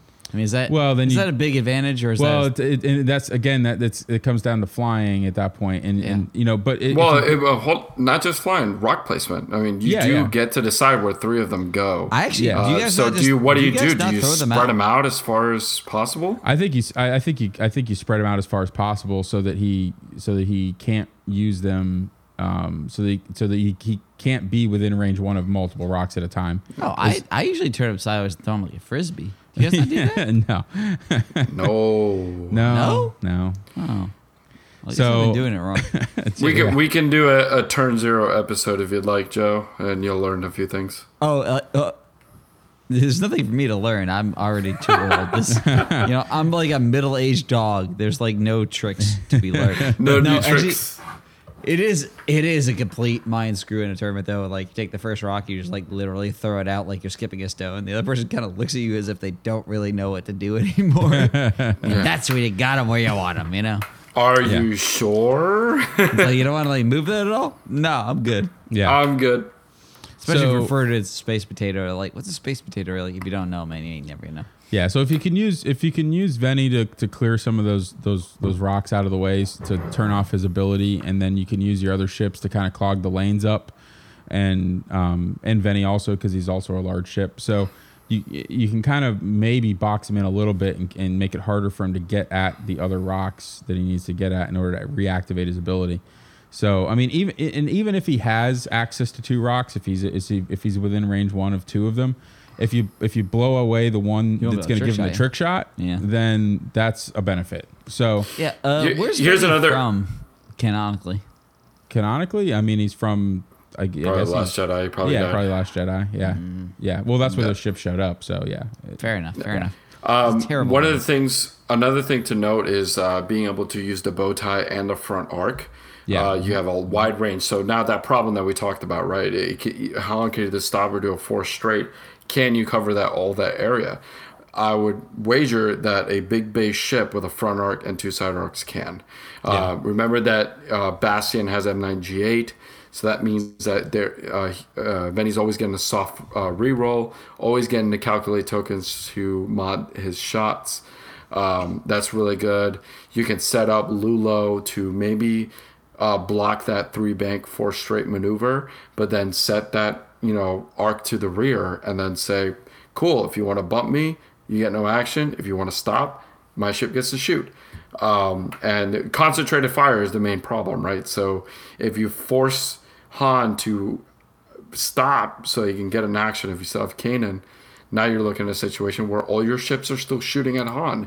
That's great. That's a great Yeah. situation to, for you to have. well, and if you throw veteran turret gunner on Vennie, um, and then in oh, you have to. Yeah, you got it. So you throw a veteran turret on Vennie, and then you you, you, you can, if you know you're gonna have, um, you know, if you think you're gonna have on your front arc, you can throw throw your your turret arc, your bow tie up front, so that you can get the double shot of the front, or you can just try to uh, attempt to to straddle them across your your side one of your side arcs and your front arc. So I, I think in this case, you probably in that in that specific match you straddle them. Yeah. So that way you shooting is better than not, uh, Yes. basically, Yes. and you cover all Han's options. Another thing that, that just you know kind of side point here, you know, obviously you're focused so focused on Han, you don't even think about the fact that, you know, especially with Han Jake, Jake is out there trying to flank you.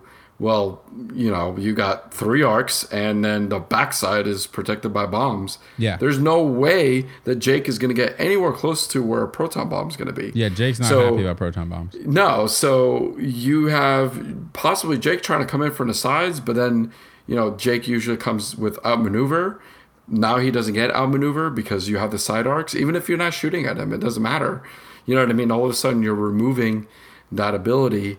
And remember, like you mentioned, the less shots Vennie's taking, all of a sudden he's rolling two defense dice and he's getting the automatic evade, automatic, you know, for the focus or calculate. He's getting an automatic evade from Rey. Jake isn't doing any damage, so who gives a shit? Just leave him alone while you focus down Han, get the half points, and then after that, you know, see what you can do. But um, yeah, I, I- I think it's one of those things where it's a patient patience Yeah. uh, game in that matchup. Um, but Bastian could do a lot of damage, double modded shots, and Lulo can do his thing. So I, I- it could be a good matchup against that list. Yeah. So that's something to think about. You and you, you had another one that you uh, that, that you were thinking about too, Carlos. A good Yeah. counter strategery. Counter strategy. So some more uh, lists that could possibly match up well. And again, this is all theory craft. Um, but uh, there was one list that made I want to say made it to all the way to top four um, at the UK System Open. Uh, four Warden Squadron pilots, those are the K Wings, uh, all with barrage rockets, all with proton bombs, and then one of them with Sabine. Uh, anyone that is unfamiliar, uh, Sabine is uh, at He means setup. Joe, but it's okay. Uh, at setup, you place one ion, one jam, one stress, and one tractor token on the card. And after a ship suffers the effect of a friendly bomb, you may remove one of those tokens uh, from that card. If you do, that ship gains that matching token. Um, so, you know, you're full of proton bombs. And this is that that same concept that I just talked about. You have the front arc with the barrage rockets, you have your bow tie arc on the two sides, and you have your proton bombs in the back. You are protected 360. You know, you're completely all, all you have no flank. Um, even though you can't shoot out the back, proton bombs are probably worse. Um, so there's a Probably right. situation here that you have perfect coverage to be able to go up against those shifty lists like the Quad Phantoms, like Han Solo, um, and uh, with uh, Slam, you can also set up a lot of really good engagements with blocking and stuff like that. So that's an interesting uh, list to look at as well for those two And we're looking at that as a, a complete list whose function is to cover or is to to counter what's really good out there, right? Like one of the things we need to look at is what can you do with the list that you're currently doing that you just add as a you know I have this many points I can I can counter something like I don't think the the Vennie or the the Warden Squadron list is something you just kind of slot in, right? Mm-hmm. These are things that fundamentally change how you're playing the entire rest of the list. Yeah. One of the things we talked about during the break was how was one piece, and by piece I mean the card that's not seeing nearly enough use right now, which is Sloane. I'm not advocating for Sloane because I don't entirely know what it does. But the other guys, they told me, they told me they said she's good, and I know because Travis won some tournament in our local area by playing this in extended. Yeah, unfortunately, they um the the, the list Travis had uh, w- w- which was quite interesting was uh Whisper kinda- with Sloane. It's kind of dead because you can't put a you uh, can't crew put on you can't anymore. put Sloane on Whisper anymore. Well, what can you Um, put her on? She's Uh, I mean, you're You- either a Reaper or a Lambda uh, shuttle. Lambda shuttle is, is, is basically what You you, can't throw it on a uh, tie bomber anymore. No, you can't put crew on the No. bombers anymore. I thought they were okay. Yeah. Fair enough. Um. So yeah, Sloane. Um, Sloane's super good. Um, I mean, how slottable is she? Are you able to just say, you know, I think the biggest problem with Sloane right now is that you have to put her on either a Lambda or a or a Reaper. a Reaper, and they're not easy to get into a list? Uh, y- yeah. I mean, well, because you want to put it into a swarm, a swarmy list, Yeah. and um, it's it's hard to get it's harder to get all the bodies in there with um, some of those. Well, I mean, the Reaper's not not too bad. I mean, either one of them are super expensive, but Yeah. uh, it was really nasty when Travis was putting it put it on Whisper, and then also had like five or six Tie Fighters, or whatever that came out to. It- He does expose like mathematical errors and what the Yeah. designers thought that you should be able to play. Yeah. Like that's kind of his specialty. He's been like the Yeah. designers designed the game for this amount of math, and then he's like, oh, also trigonometry. Like, oh, I forgot trigonometry. yeah, Oh shit. yeah. So, So, there's there's a couple of things. So I, I, I sent this one uh, to you, Stephen, and uh, it, it didn't- doesn't look anything like meta defining by any means, but you can fit two scimitar squadrons with seismic charges. Um, y- that means you have the bombs, right, to get rid of the obstacles. Yeah. Uh, you know, getting rid of those obstacles is important uh, for the Han matchup. Um, and then you can have two more Scimitar Squadron pilots, two, just two more bombers, and then one Academy pilot, uh, and then the Scarif base pilot with uh, the TIE Reaper Admiral Sloane.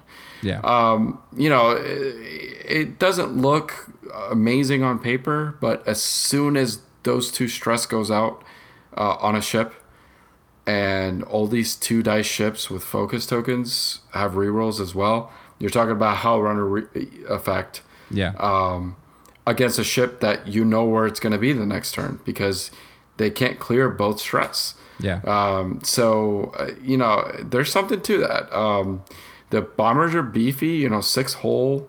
I know, obviously they can be prone to crits and stuff like that, but um, you know, with a focus token, two dice, maybe you know you live or die. If you die, you get a benefit. You know what I mean? If, Yeah. if they try to bust one of those down, you get a benefit from it with the rest of your list. Obviously, you don't want your ships to die, but um, you know what I mean? It's it's kind of like a you know either way, it's gonna you're gonna have an extra shot or you're gonna have modified shots for all your list.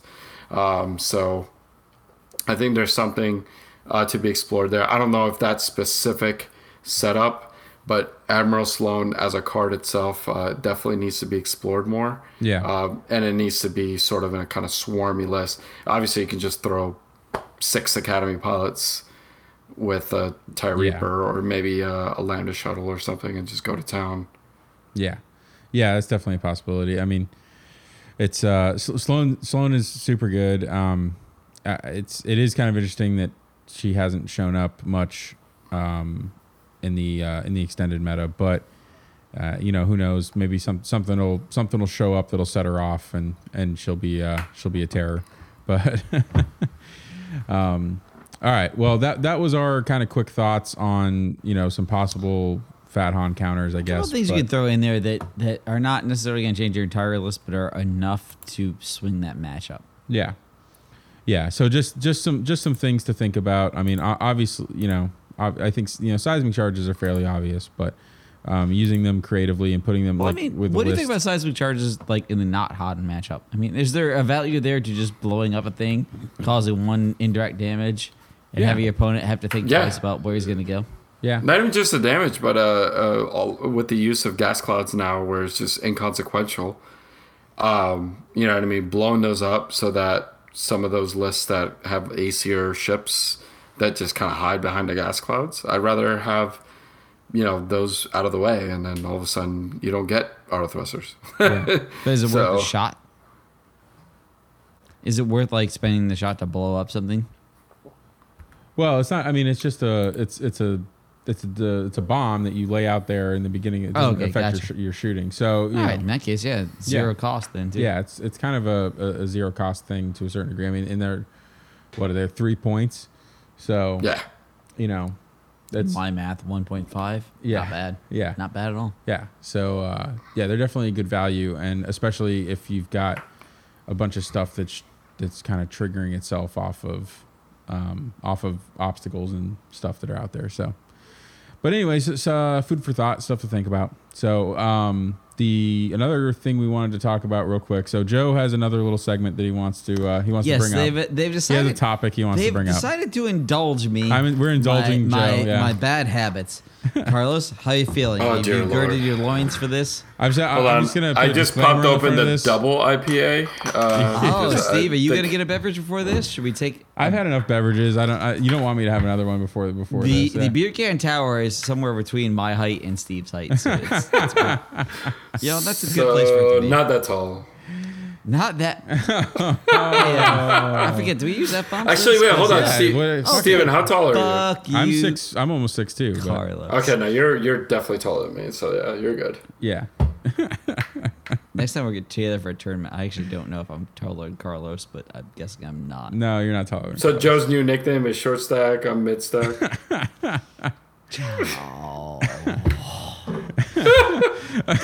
That is the right mindset to start this in. Okay, now that we all hate each other.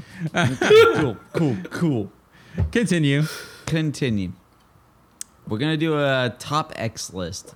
I actually need to check my notes to see how many is on this list. Actually, Okay. You have I a think- you have a notes? Holy shit! Joe actually wrote notes for something, which I didn't write which- it down. I used the iPhone Note app, which I know how to use. which is high technology for Joe. That's Holy that's, It uh. This is all Steve's fault because he gave me the iPhone. so I Yeah, can do this. yeah. Alexa, play notes. We're gonna do we're gonna do five. We're gonna do all five of these because one's gonna be an honorable mention. Okay. Okay. We're gonna do like four legitimate ones and an honorable mention. Okay. All right. Carlos, do you know what the title of the segment is? God, I don't know, but I'm I'm not ready. You're not ready. Yeah, you're really not. This is the top 4.5, you know, because one's honorable mention. Ways in which 1.0 is still better than 2.0. Whoa! Yeah, Did no, you no, say no, that I know. A backwards? bold claim. Like I love how you like save this for the end of the segment. Bold claim, sir. Yeah, bold. Did you say that backwards? No, he For the didn't. end of like the second half where no one's still listening. Everyone's like turned this off. They're like, well, that was the Joe, hour of bullshit. I I literally dumped all my 1.0 stuff in my recycling bin and said, I'm done. So you're telling me I should go find it in a dumpster somewhere? No, no, no, no. I'm not because on on the balance, 2.0 is a million times better than 1.0. Like I, I- won't like that's not what I'm here to try to tell you. But there's a few edge cases where I still like 1.0 better. And to give this some cultural reference, these will be very ancient references to 1.0 that are like not relevant to like most people that are listening to this will be like that was the thing in 1.0 like these will be very edge cases in which 1.0 is still in my mind still better We're gonna take this one at a time. Number five on this list. Carlos, do you remember how long games of 1.0 were? Uh, there used to be 60 minutes. Not only was it 60 minutes in the original tournament rules, there was an adjustment in there where You could- venues could Choose to make it ten or ten minutes. 10 minutes shorter longer, or yeah. 10 minutes shorter. Yeah, A lot of venues back in the day, Carlos, chose to make it shorter. chose to make it shorter. They chose 50 minute rounds. Speed rounds. yep. I still prefer 50 minute rounds to 75. 75 is long, but you know what? To be honest, Yeah. Uh, it, that, that change for me, I I accepted that change mainly because I felt like there were too many lists at the time that had that benefit of winning on time. Well, I'll tell you why that change was made. That change Okay. was made specifically for tie swarms, because tie swarms at the time were abusing the 50 minute or six, even 60 minute time. Because a lot of time swarms, tie swarms in that period oh, were just Oh, exact same thing Travis said this morning. Yeah. But like, but like, do you, you still get half points on like ties ships now, right? Well, now, yeah. Back then, Like- no. Like I feel like we needed one or the other. Like we either needed to extend it to 75 minutes, which I hate. I hate it with all my being. like this is actually a test of our friendship. Steve's gonna be over here being like, mm "Joe, get kicked the fuck out of here." After I mean, this this is this doesn't bother me so much, but but you like, get used to it. That's Yeah. because like- you get used to it. yeah, the I'm- 50. I'm not quite even advocating for 50 minute rounds, but I would take 60. Like if somebody was like, "What would you like to be?" I'd say 50. If they're like, well, "What about 60?" I'd say still fine. I don't You know, need. you know what I don't would need a, 75 minute rounds. a, a nice, just kind of like overall poll would be like, how many nine percentage style? How many of your games end at seventy five minutes? Because if they do end at seventy five minutes, anyways, you might as well make it shorter, right? Well, what we used to do when we practiced at the house, like when we used to have our day long like tournament prep days over at Steve's house, is we used to take games, we'd time them at 50 minutes, remember? Yeah. We'd set the timer for 50 minutes. At 50 minutes, we'd see who was winning. At 60 minutes, we'd see who was winning again. At 75 minutes, we'd take a third thing to see who was winning. Yeah. And like your list was sort of judged on, you know, where it won and where it didn't yeah, because we felt like that was a relevant statistic. yeah. But like way yeah. back in the day, like it was not 75 minutes was not the gold standard that it seems to be now, where everybody thinks that's like some sort of sacred thing. And I, I a I don't like long games of X Wing. B I especially don't like the last 25 minutes of it because I feel like certain lists that I don't care for have an advantage there. And B like with half points, I don't feel like it affects that many games to have that change. And like I want to ask the people in this quote unquote room because Carlos is at his house and we're over at Steve's house.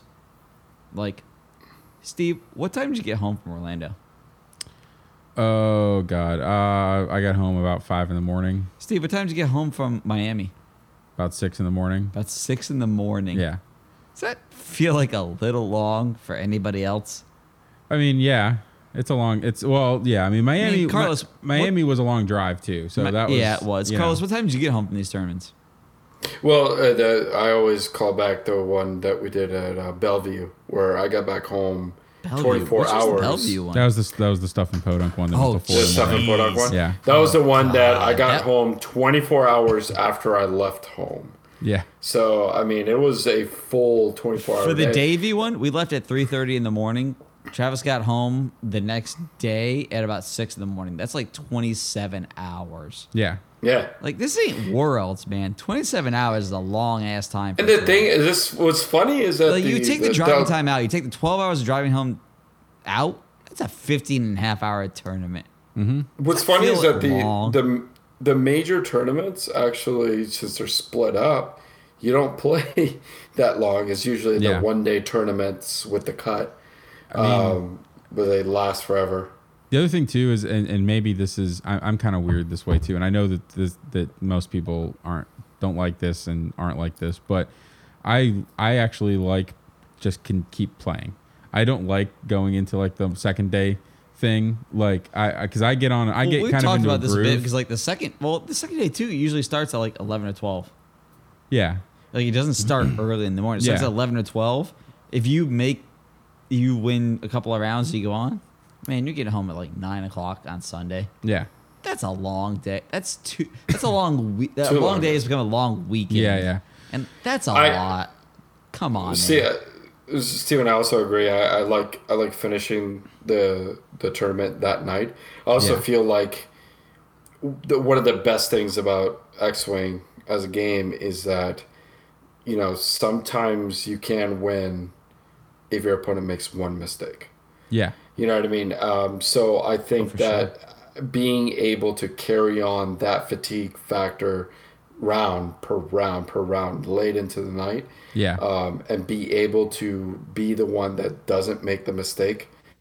Um, that's just, that's huge, and that Yeah. that separates the you know the best players to the you know just really good players, or maybe the ones that just weren't as prepared that day. Um, and I, I think that's important. You know what I mean? I think it's important to have. I'd rather do that than to reset the clock the next day, because sometimes you're also on a you know on a thing uh, on a hot streak. You're winning out your games. I just I hate having that break, and then all of a sudden, I don't have I don't get to play till the next day. You know what I mean? That, that Yeah. Your suck. edge is gone. Yeah, Yeah. like I, I kind of develop. I, I know at least for me, is as I play a tournament, I develop an edge throughout the day.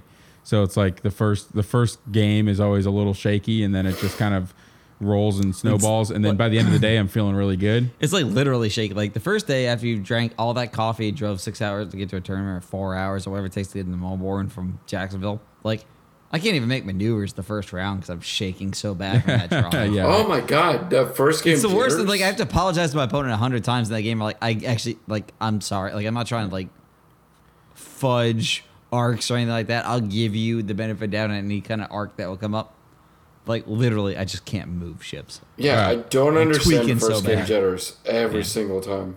All right, so let's move on to Yeah, uh, number, number, number four on my here, list yeah, is literally like I think the game is better at 50 minutes than it is at 75.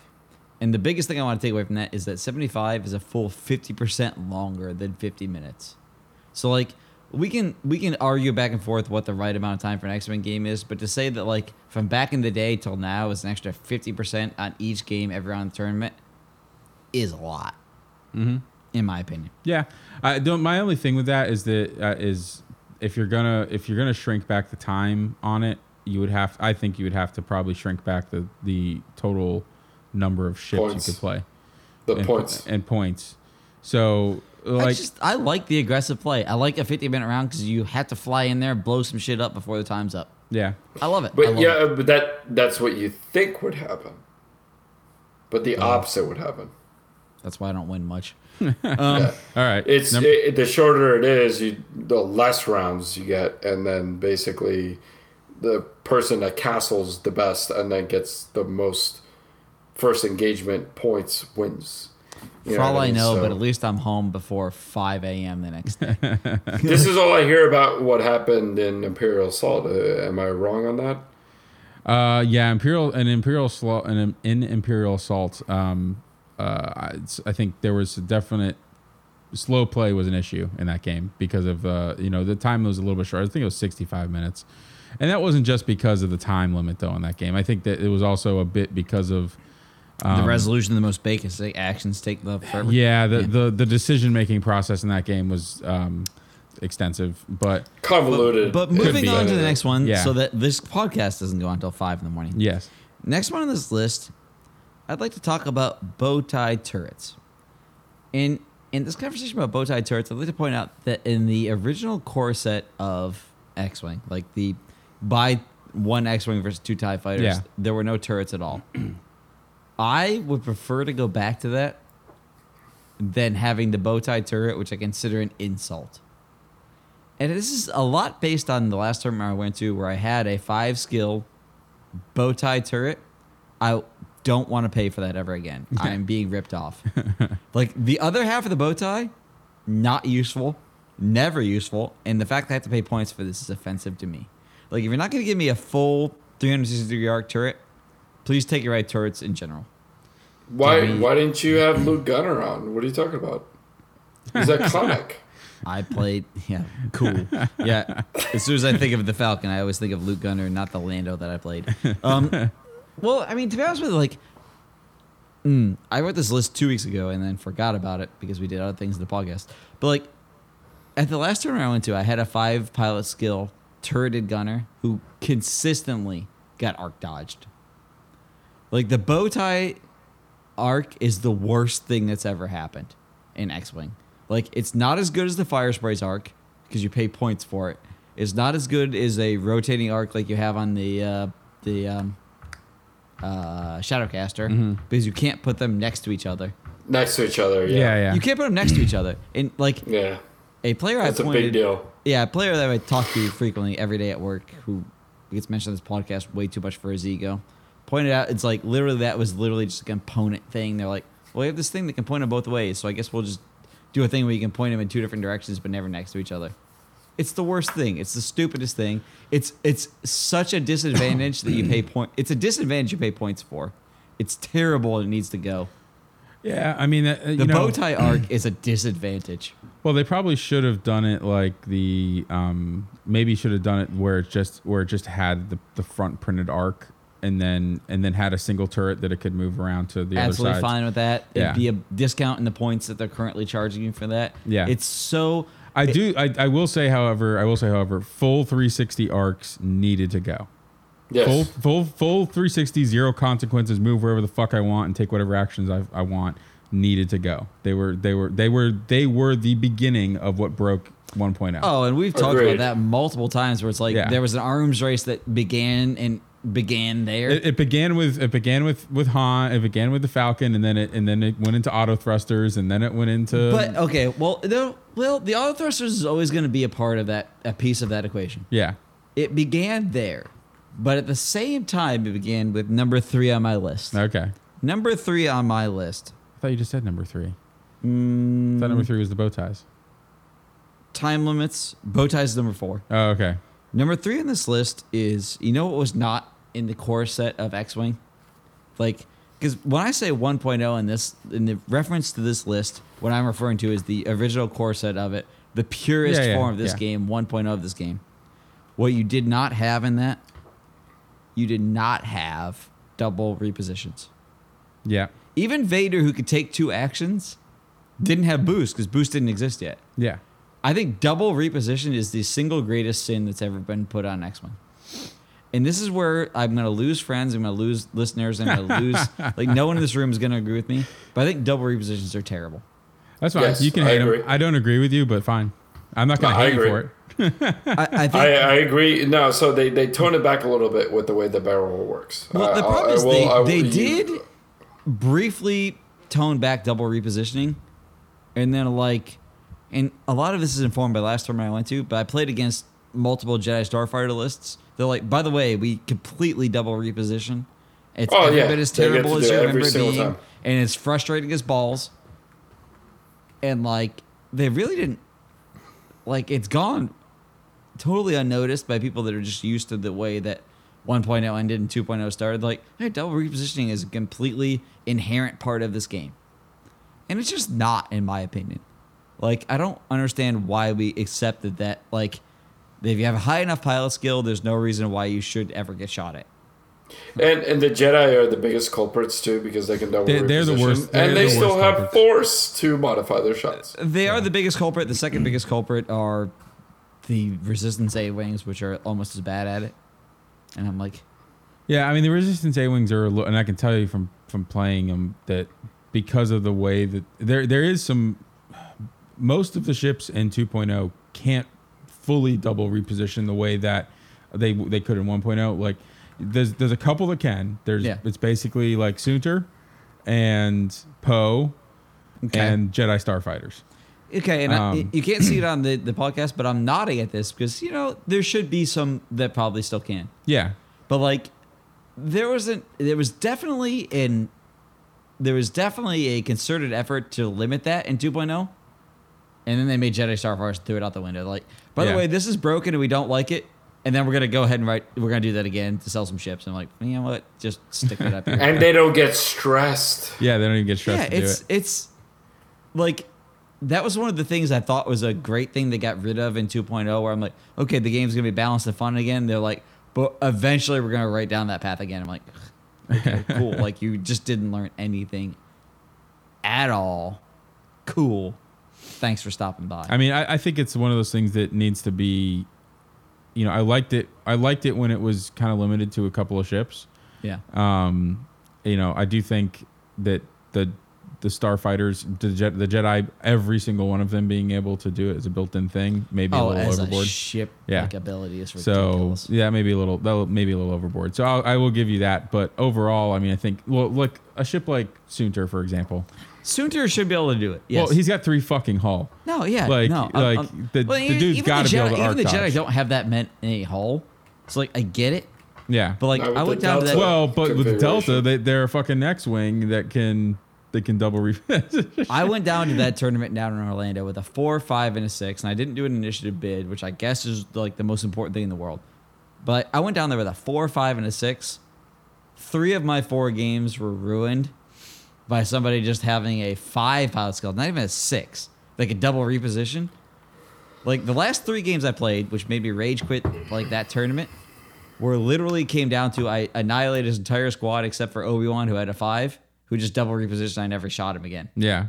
It's like that is not fun. I don't enjoy it, and it sucks. Yeah. Like it made me not want to play anymore. Yeah. Like it chased me back out of the game. All right. Next one. Ah, Steve's getting sleepies. I like it. I like it. No, I just need you to keep moving. Oh, okay, fair enough. I don't want to sit there and talk about that forever. That's fair because we can disagree. we can agree to disagree on that. Uh, number two point five. We'll do the honorable mention before we get down to number one. Okay. Okay. The honorable mention for this one is in X Wing 1.0 when the core set came out. Pokemon Go did not exist. Jesus. no, it, it did not. It did not. So never when I played like 1.0 out of the core set did I play against an opponent that played Pokemon Go throughout the entire game. no. Didn't happen. That didn't happen. In no. 2.0, somebody did that. Yeah. yeah. And I considered never calling them out on that because it's a very personal thing. They'll know exactly who they are, but also don't play Pokemon Go in the middle of a game. yeah. Like do That not- that I would be pissed about that. It happened. I would absolutely be pissed about that, especially And if I I'm am. losing. If I'm losing, I would have been irate. I would have literally grabbed their phone and Mo- most of, most of the list is about one particular game I played down in Orlando where like almost all of these things happened. But like it was the last game I played in that tournament and 100% played Pokemon Go the entire time. I was like, that seems rude and disrespectful. And it shouldn't have to call you out about that. You're a grown ass man. Actually, you could have just referenced the tournament regulations, and you can't have your phone on while you're playing. Technically, yeah. Technically, Does that sound like something I would do, Carlos? Do No, Like no. this sounds like no. But I would have done for it for you. starters. Do I know what the tournament recommendations or uh, Regulations? regulations No. are? And for second, like, recommendations. Yeah, recommendation. Yeah, it should be not. I don't need to recommend that. Like, don't play Pokemon Go at a goddamn tournament. All right. Next one. The last one, the final one. The final. Okay, we're gonna go back to the the core set 1.0 rulebook. Okay, Yes. Carlos, let's test your knowledge here, buddy. I got it. What are the initiative rules in the core set 1.0 rulebook? Oh God, Who has I initiative? don't. Who has initiative? Oh, In the um, core set 1.0 rulebook. Oh yeah. that's the right. Imperials. on points. Always, Yeah, it was The always Imperials? the Imperials. Yeah. You know why? because they are. they didn't the think best. about it and it didn't matter, and it's not an important part of the game. That's 100% why they didn't bother to even make up a rule for this. Yeah. The first time they did tournament rules, they're like, well, I guess we got to have some kind of rule for this, right? Yeah. So, like in 1.0, in my 1.0, the core set 1.0, the initiative rules don't exist as we know them now. The core set, uh, the, the, the initiative rules as we do know them now, the initiative bid to have a permanent advantage for the entire game, which can be a crucial advantage, which by and large swings a lot of games, is just something they made up later because they had to have a rule and they hadn't really thought about it. Well, I think a lot of that comes from the fact that when the game was originally designed, FFG was very firmly still a board game company, Okay? and it was that was just a that was a fluff board game rule, and then they very quickly realized when it became a tournament thing, and you and, and they were like, oh wait, we're gonna have Imperials play Imperials and Rebels play Rebels, Okay. and so we have to have an actual rule on how this works. Okay. that was why they came up with an actual rule on how it works. It- The- the original idea behind the game was that you were going to sit down and play a Re- Rebels versus Imperials matchup as a board, basically as a board game. But that's that uh, you know. I would they rather they have- to Joe. something about that. Joe, what if they literally flipped it on its head and said Okay. the person with the most points gets the initiative bid? I have an answer, which is rare for me, where like I would have this. They need to have a first player token that alternates. The fact that you get initiative and you get that. Ah, advantage it's too complicated. I can't. no, I, I- no, it's as an really X-wing not. player. No, I don't. Other, I don't other think I'd be FFG able games handle do that. it. Yeah, It's they not do. that complicated. It adds a strategic I will tell you- layer I will to tell the you- game where you have to decide this turn where I have initiative, I need to do this, and this turn where I don't have initiative, I need to do it this way. Yeah. it adds a strategic. It layer adds an extra strategy. I'll give you that much. Because right now extra it's a for sure. terrible rule. Only, only if you can absolutely 100% positively promise me that they never come out with anything even close to take initiative from Imperial Assault, because that was the most Fine. broken piece of shit fucking Absolutely card ever fine. made. but in it any should game. alternate back and forth.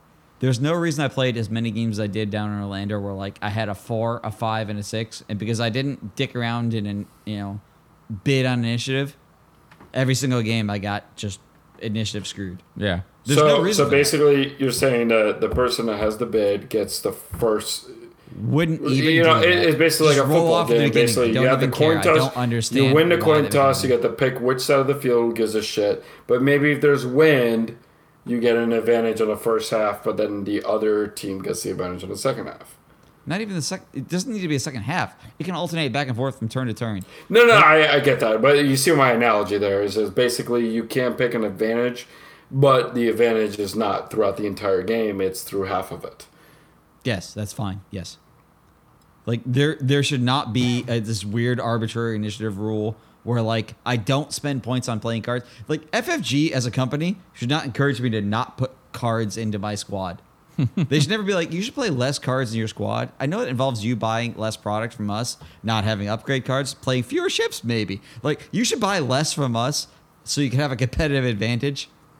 Stick that in your ear. Like like the initiative rule is like I can I can spend points on turrets.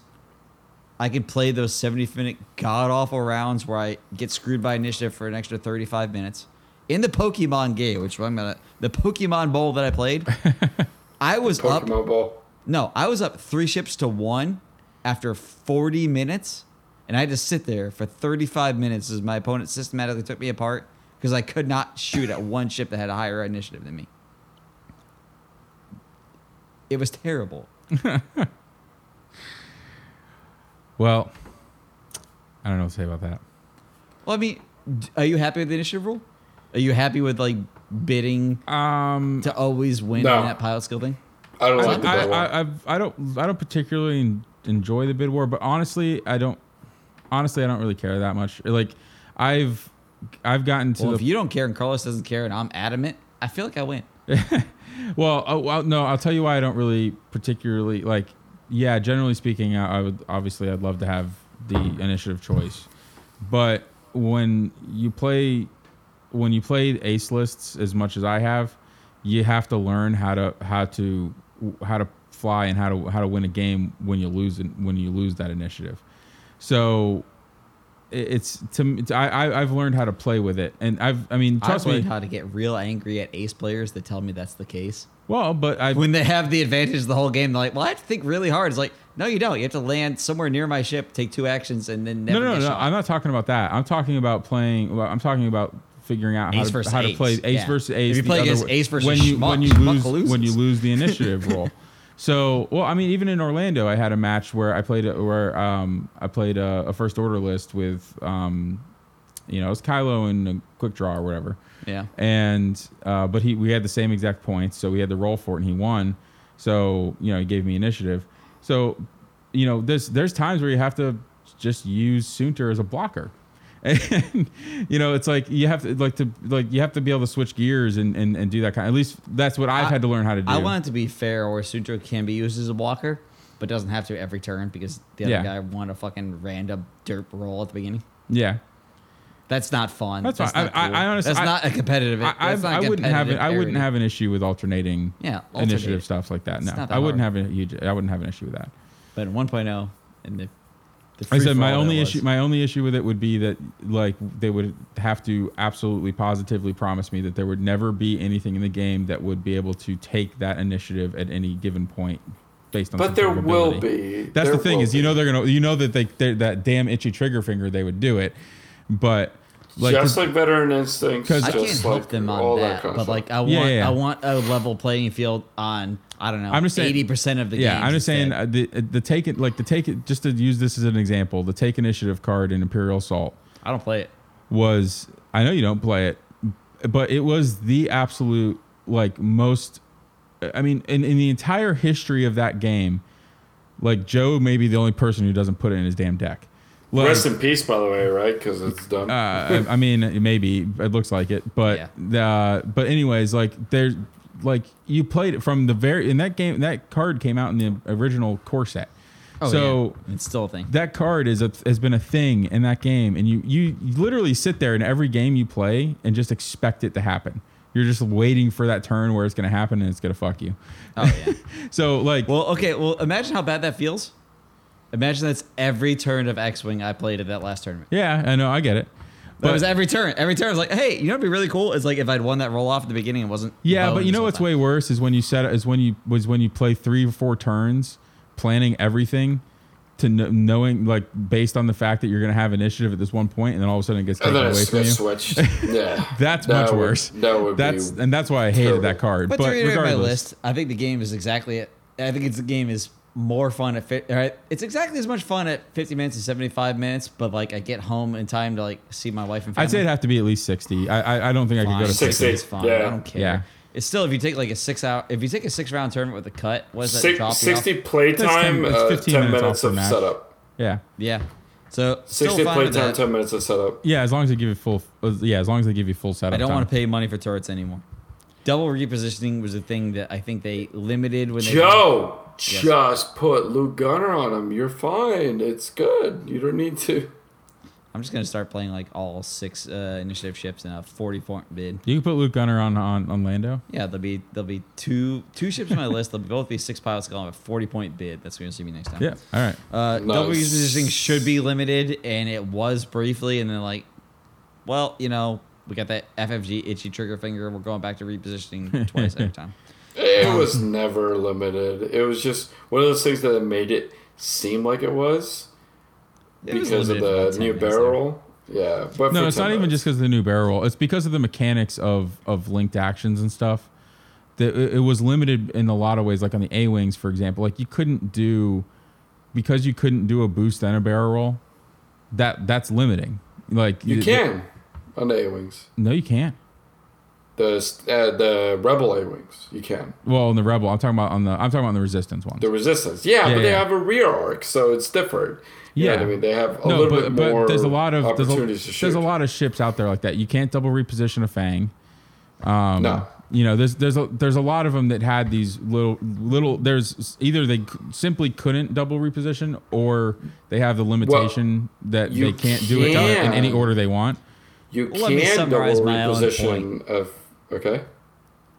Double repositioning is the thing that you need to to effectively defeat things that are turreted. But turrets are defeated by the fact that bow tie turrets are stupid anyway, and they they are terrible and they should. Yeah, I I, I like. I Like remember if I when could the- put those two, like if I could put those two arcs next to each other, we'd have a game. But I can't. So please don't. I make me remember pay when uh, the Shadowcaster came out. Yeah. When the Shadowcaster came out, I think, and, and everybody kind of, I think a lot of people did this. I looked at it and I was like, now this is the way turret should have been in the first Yes. goddamn yeah, place. And Yes. They're, And- they're worse on the Falcon. Like Yeah. if I made a lot of special modifications myself, quote Han Solo himself.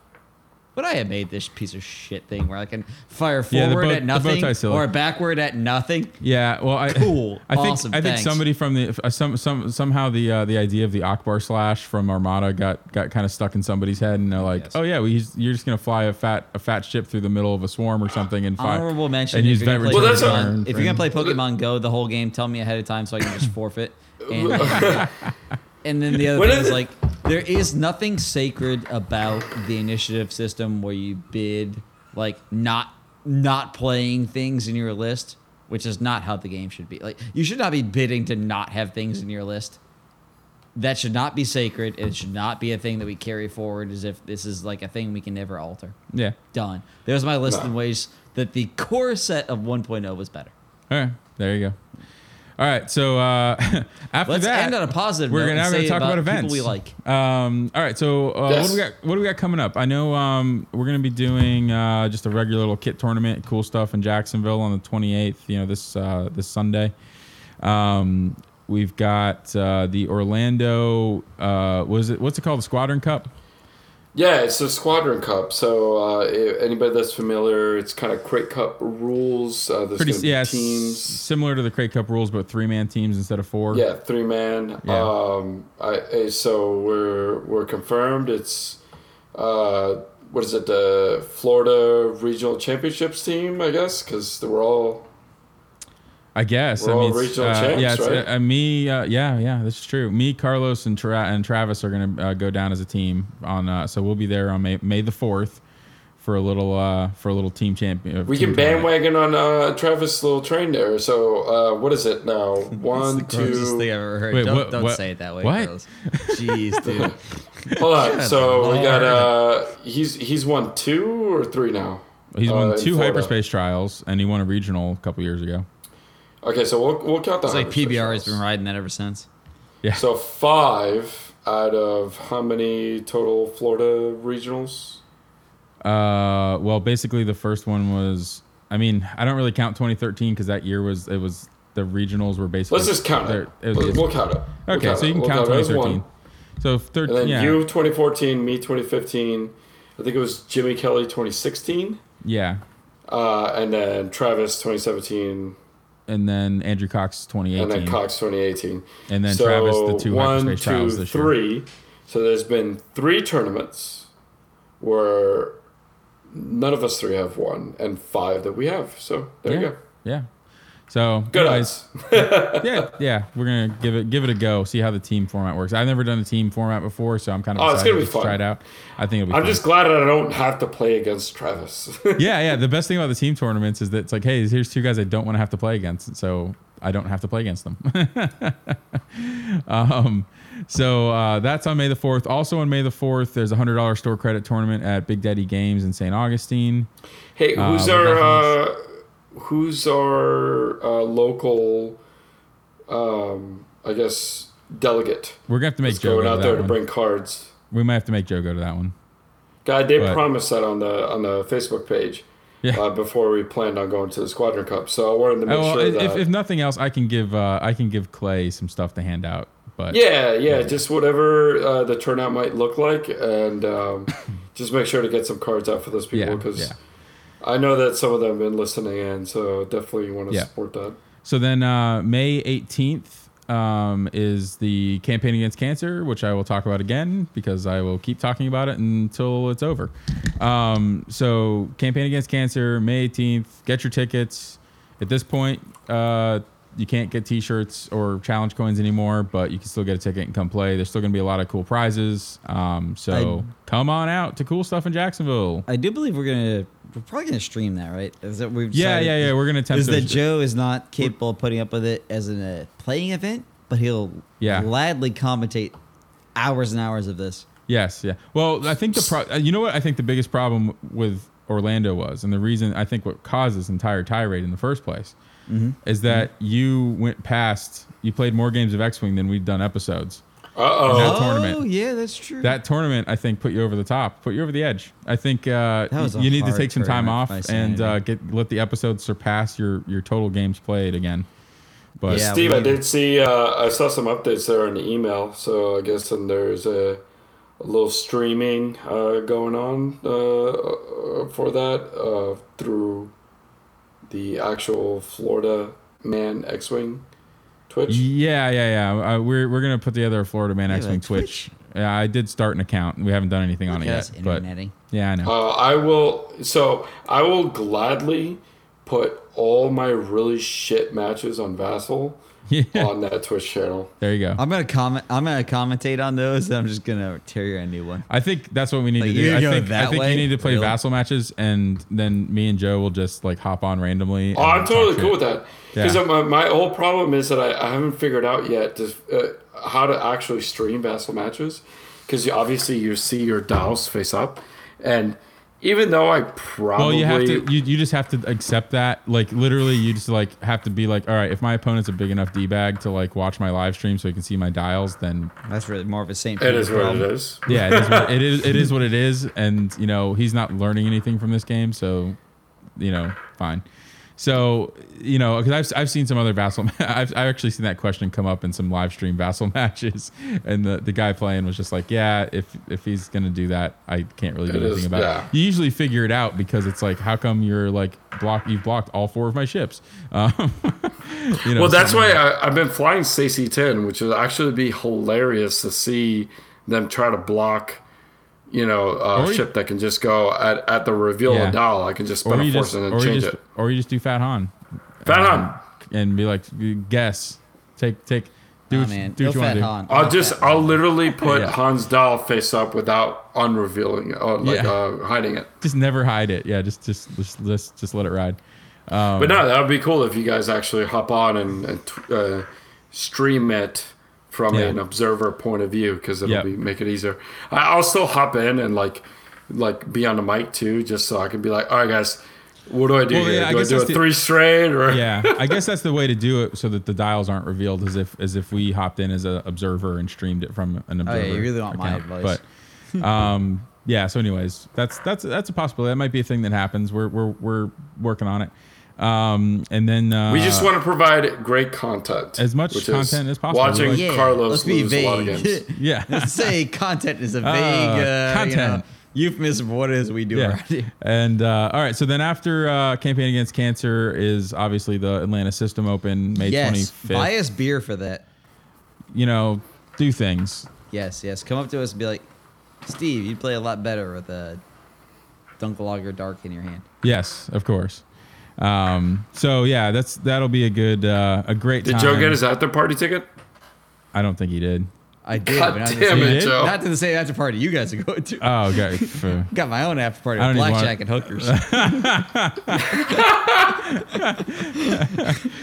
uh, yeah, so we're Do we need to sneak you in? Like you could fit someone's pocket, I'm pocket, literally right? just gonna do it. I'm gonna recreate the scene from Cable Guy. I'm just gonna stand outside the like outdoor window, and be like, "Oh, Billy!" you do realize Travis and Gage are going to try and make you go eat Mexican food now, right? oh god. Oh, god. no. Oh, My whole life just got worse. Let's end this now. end it. All right. Well, that's it for us. Uh, thanks for listening. Love y'all And, like uh, chicken. Catch you guys next week. Later. Oh, hey, uh, uh, I'm Now I'm of beer. remembering things that he's I'm out of beer, but dials Jesus up. Christ, I gotta piss. Dials Dials up. down, bottoms up. Yeah, something like that. All right. Later.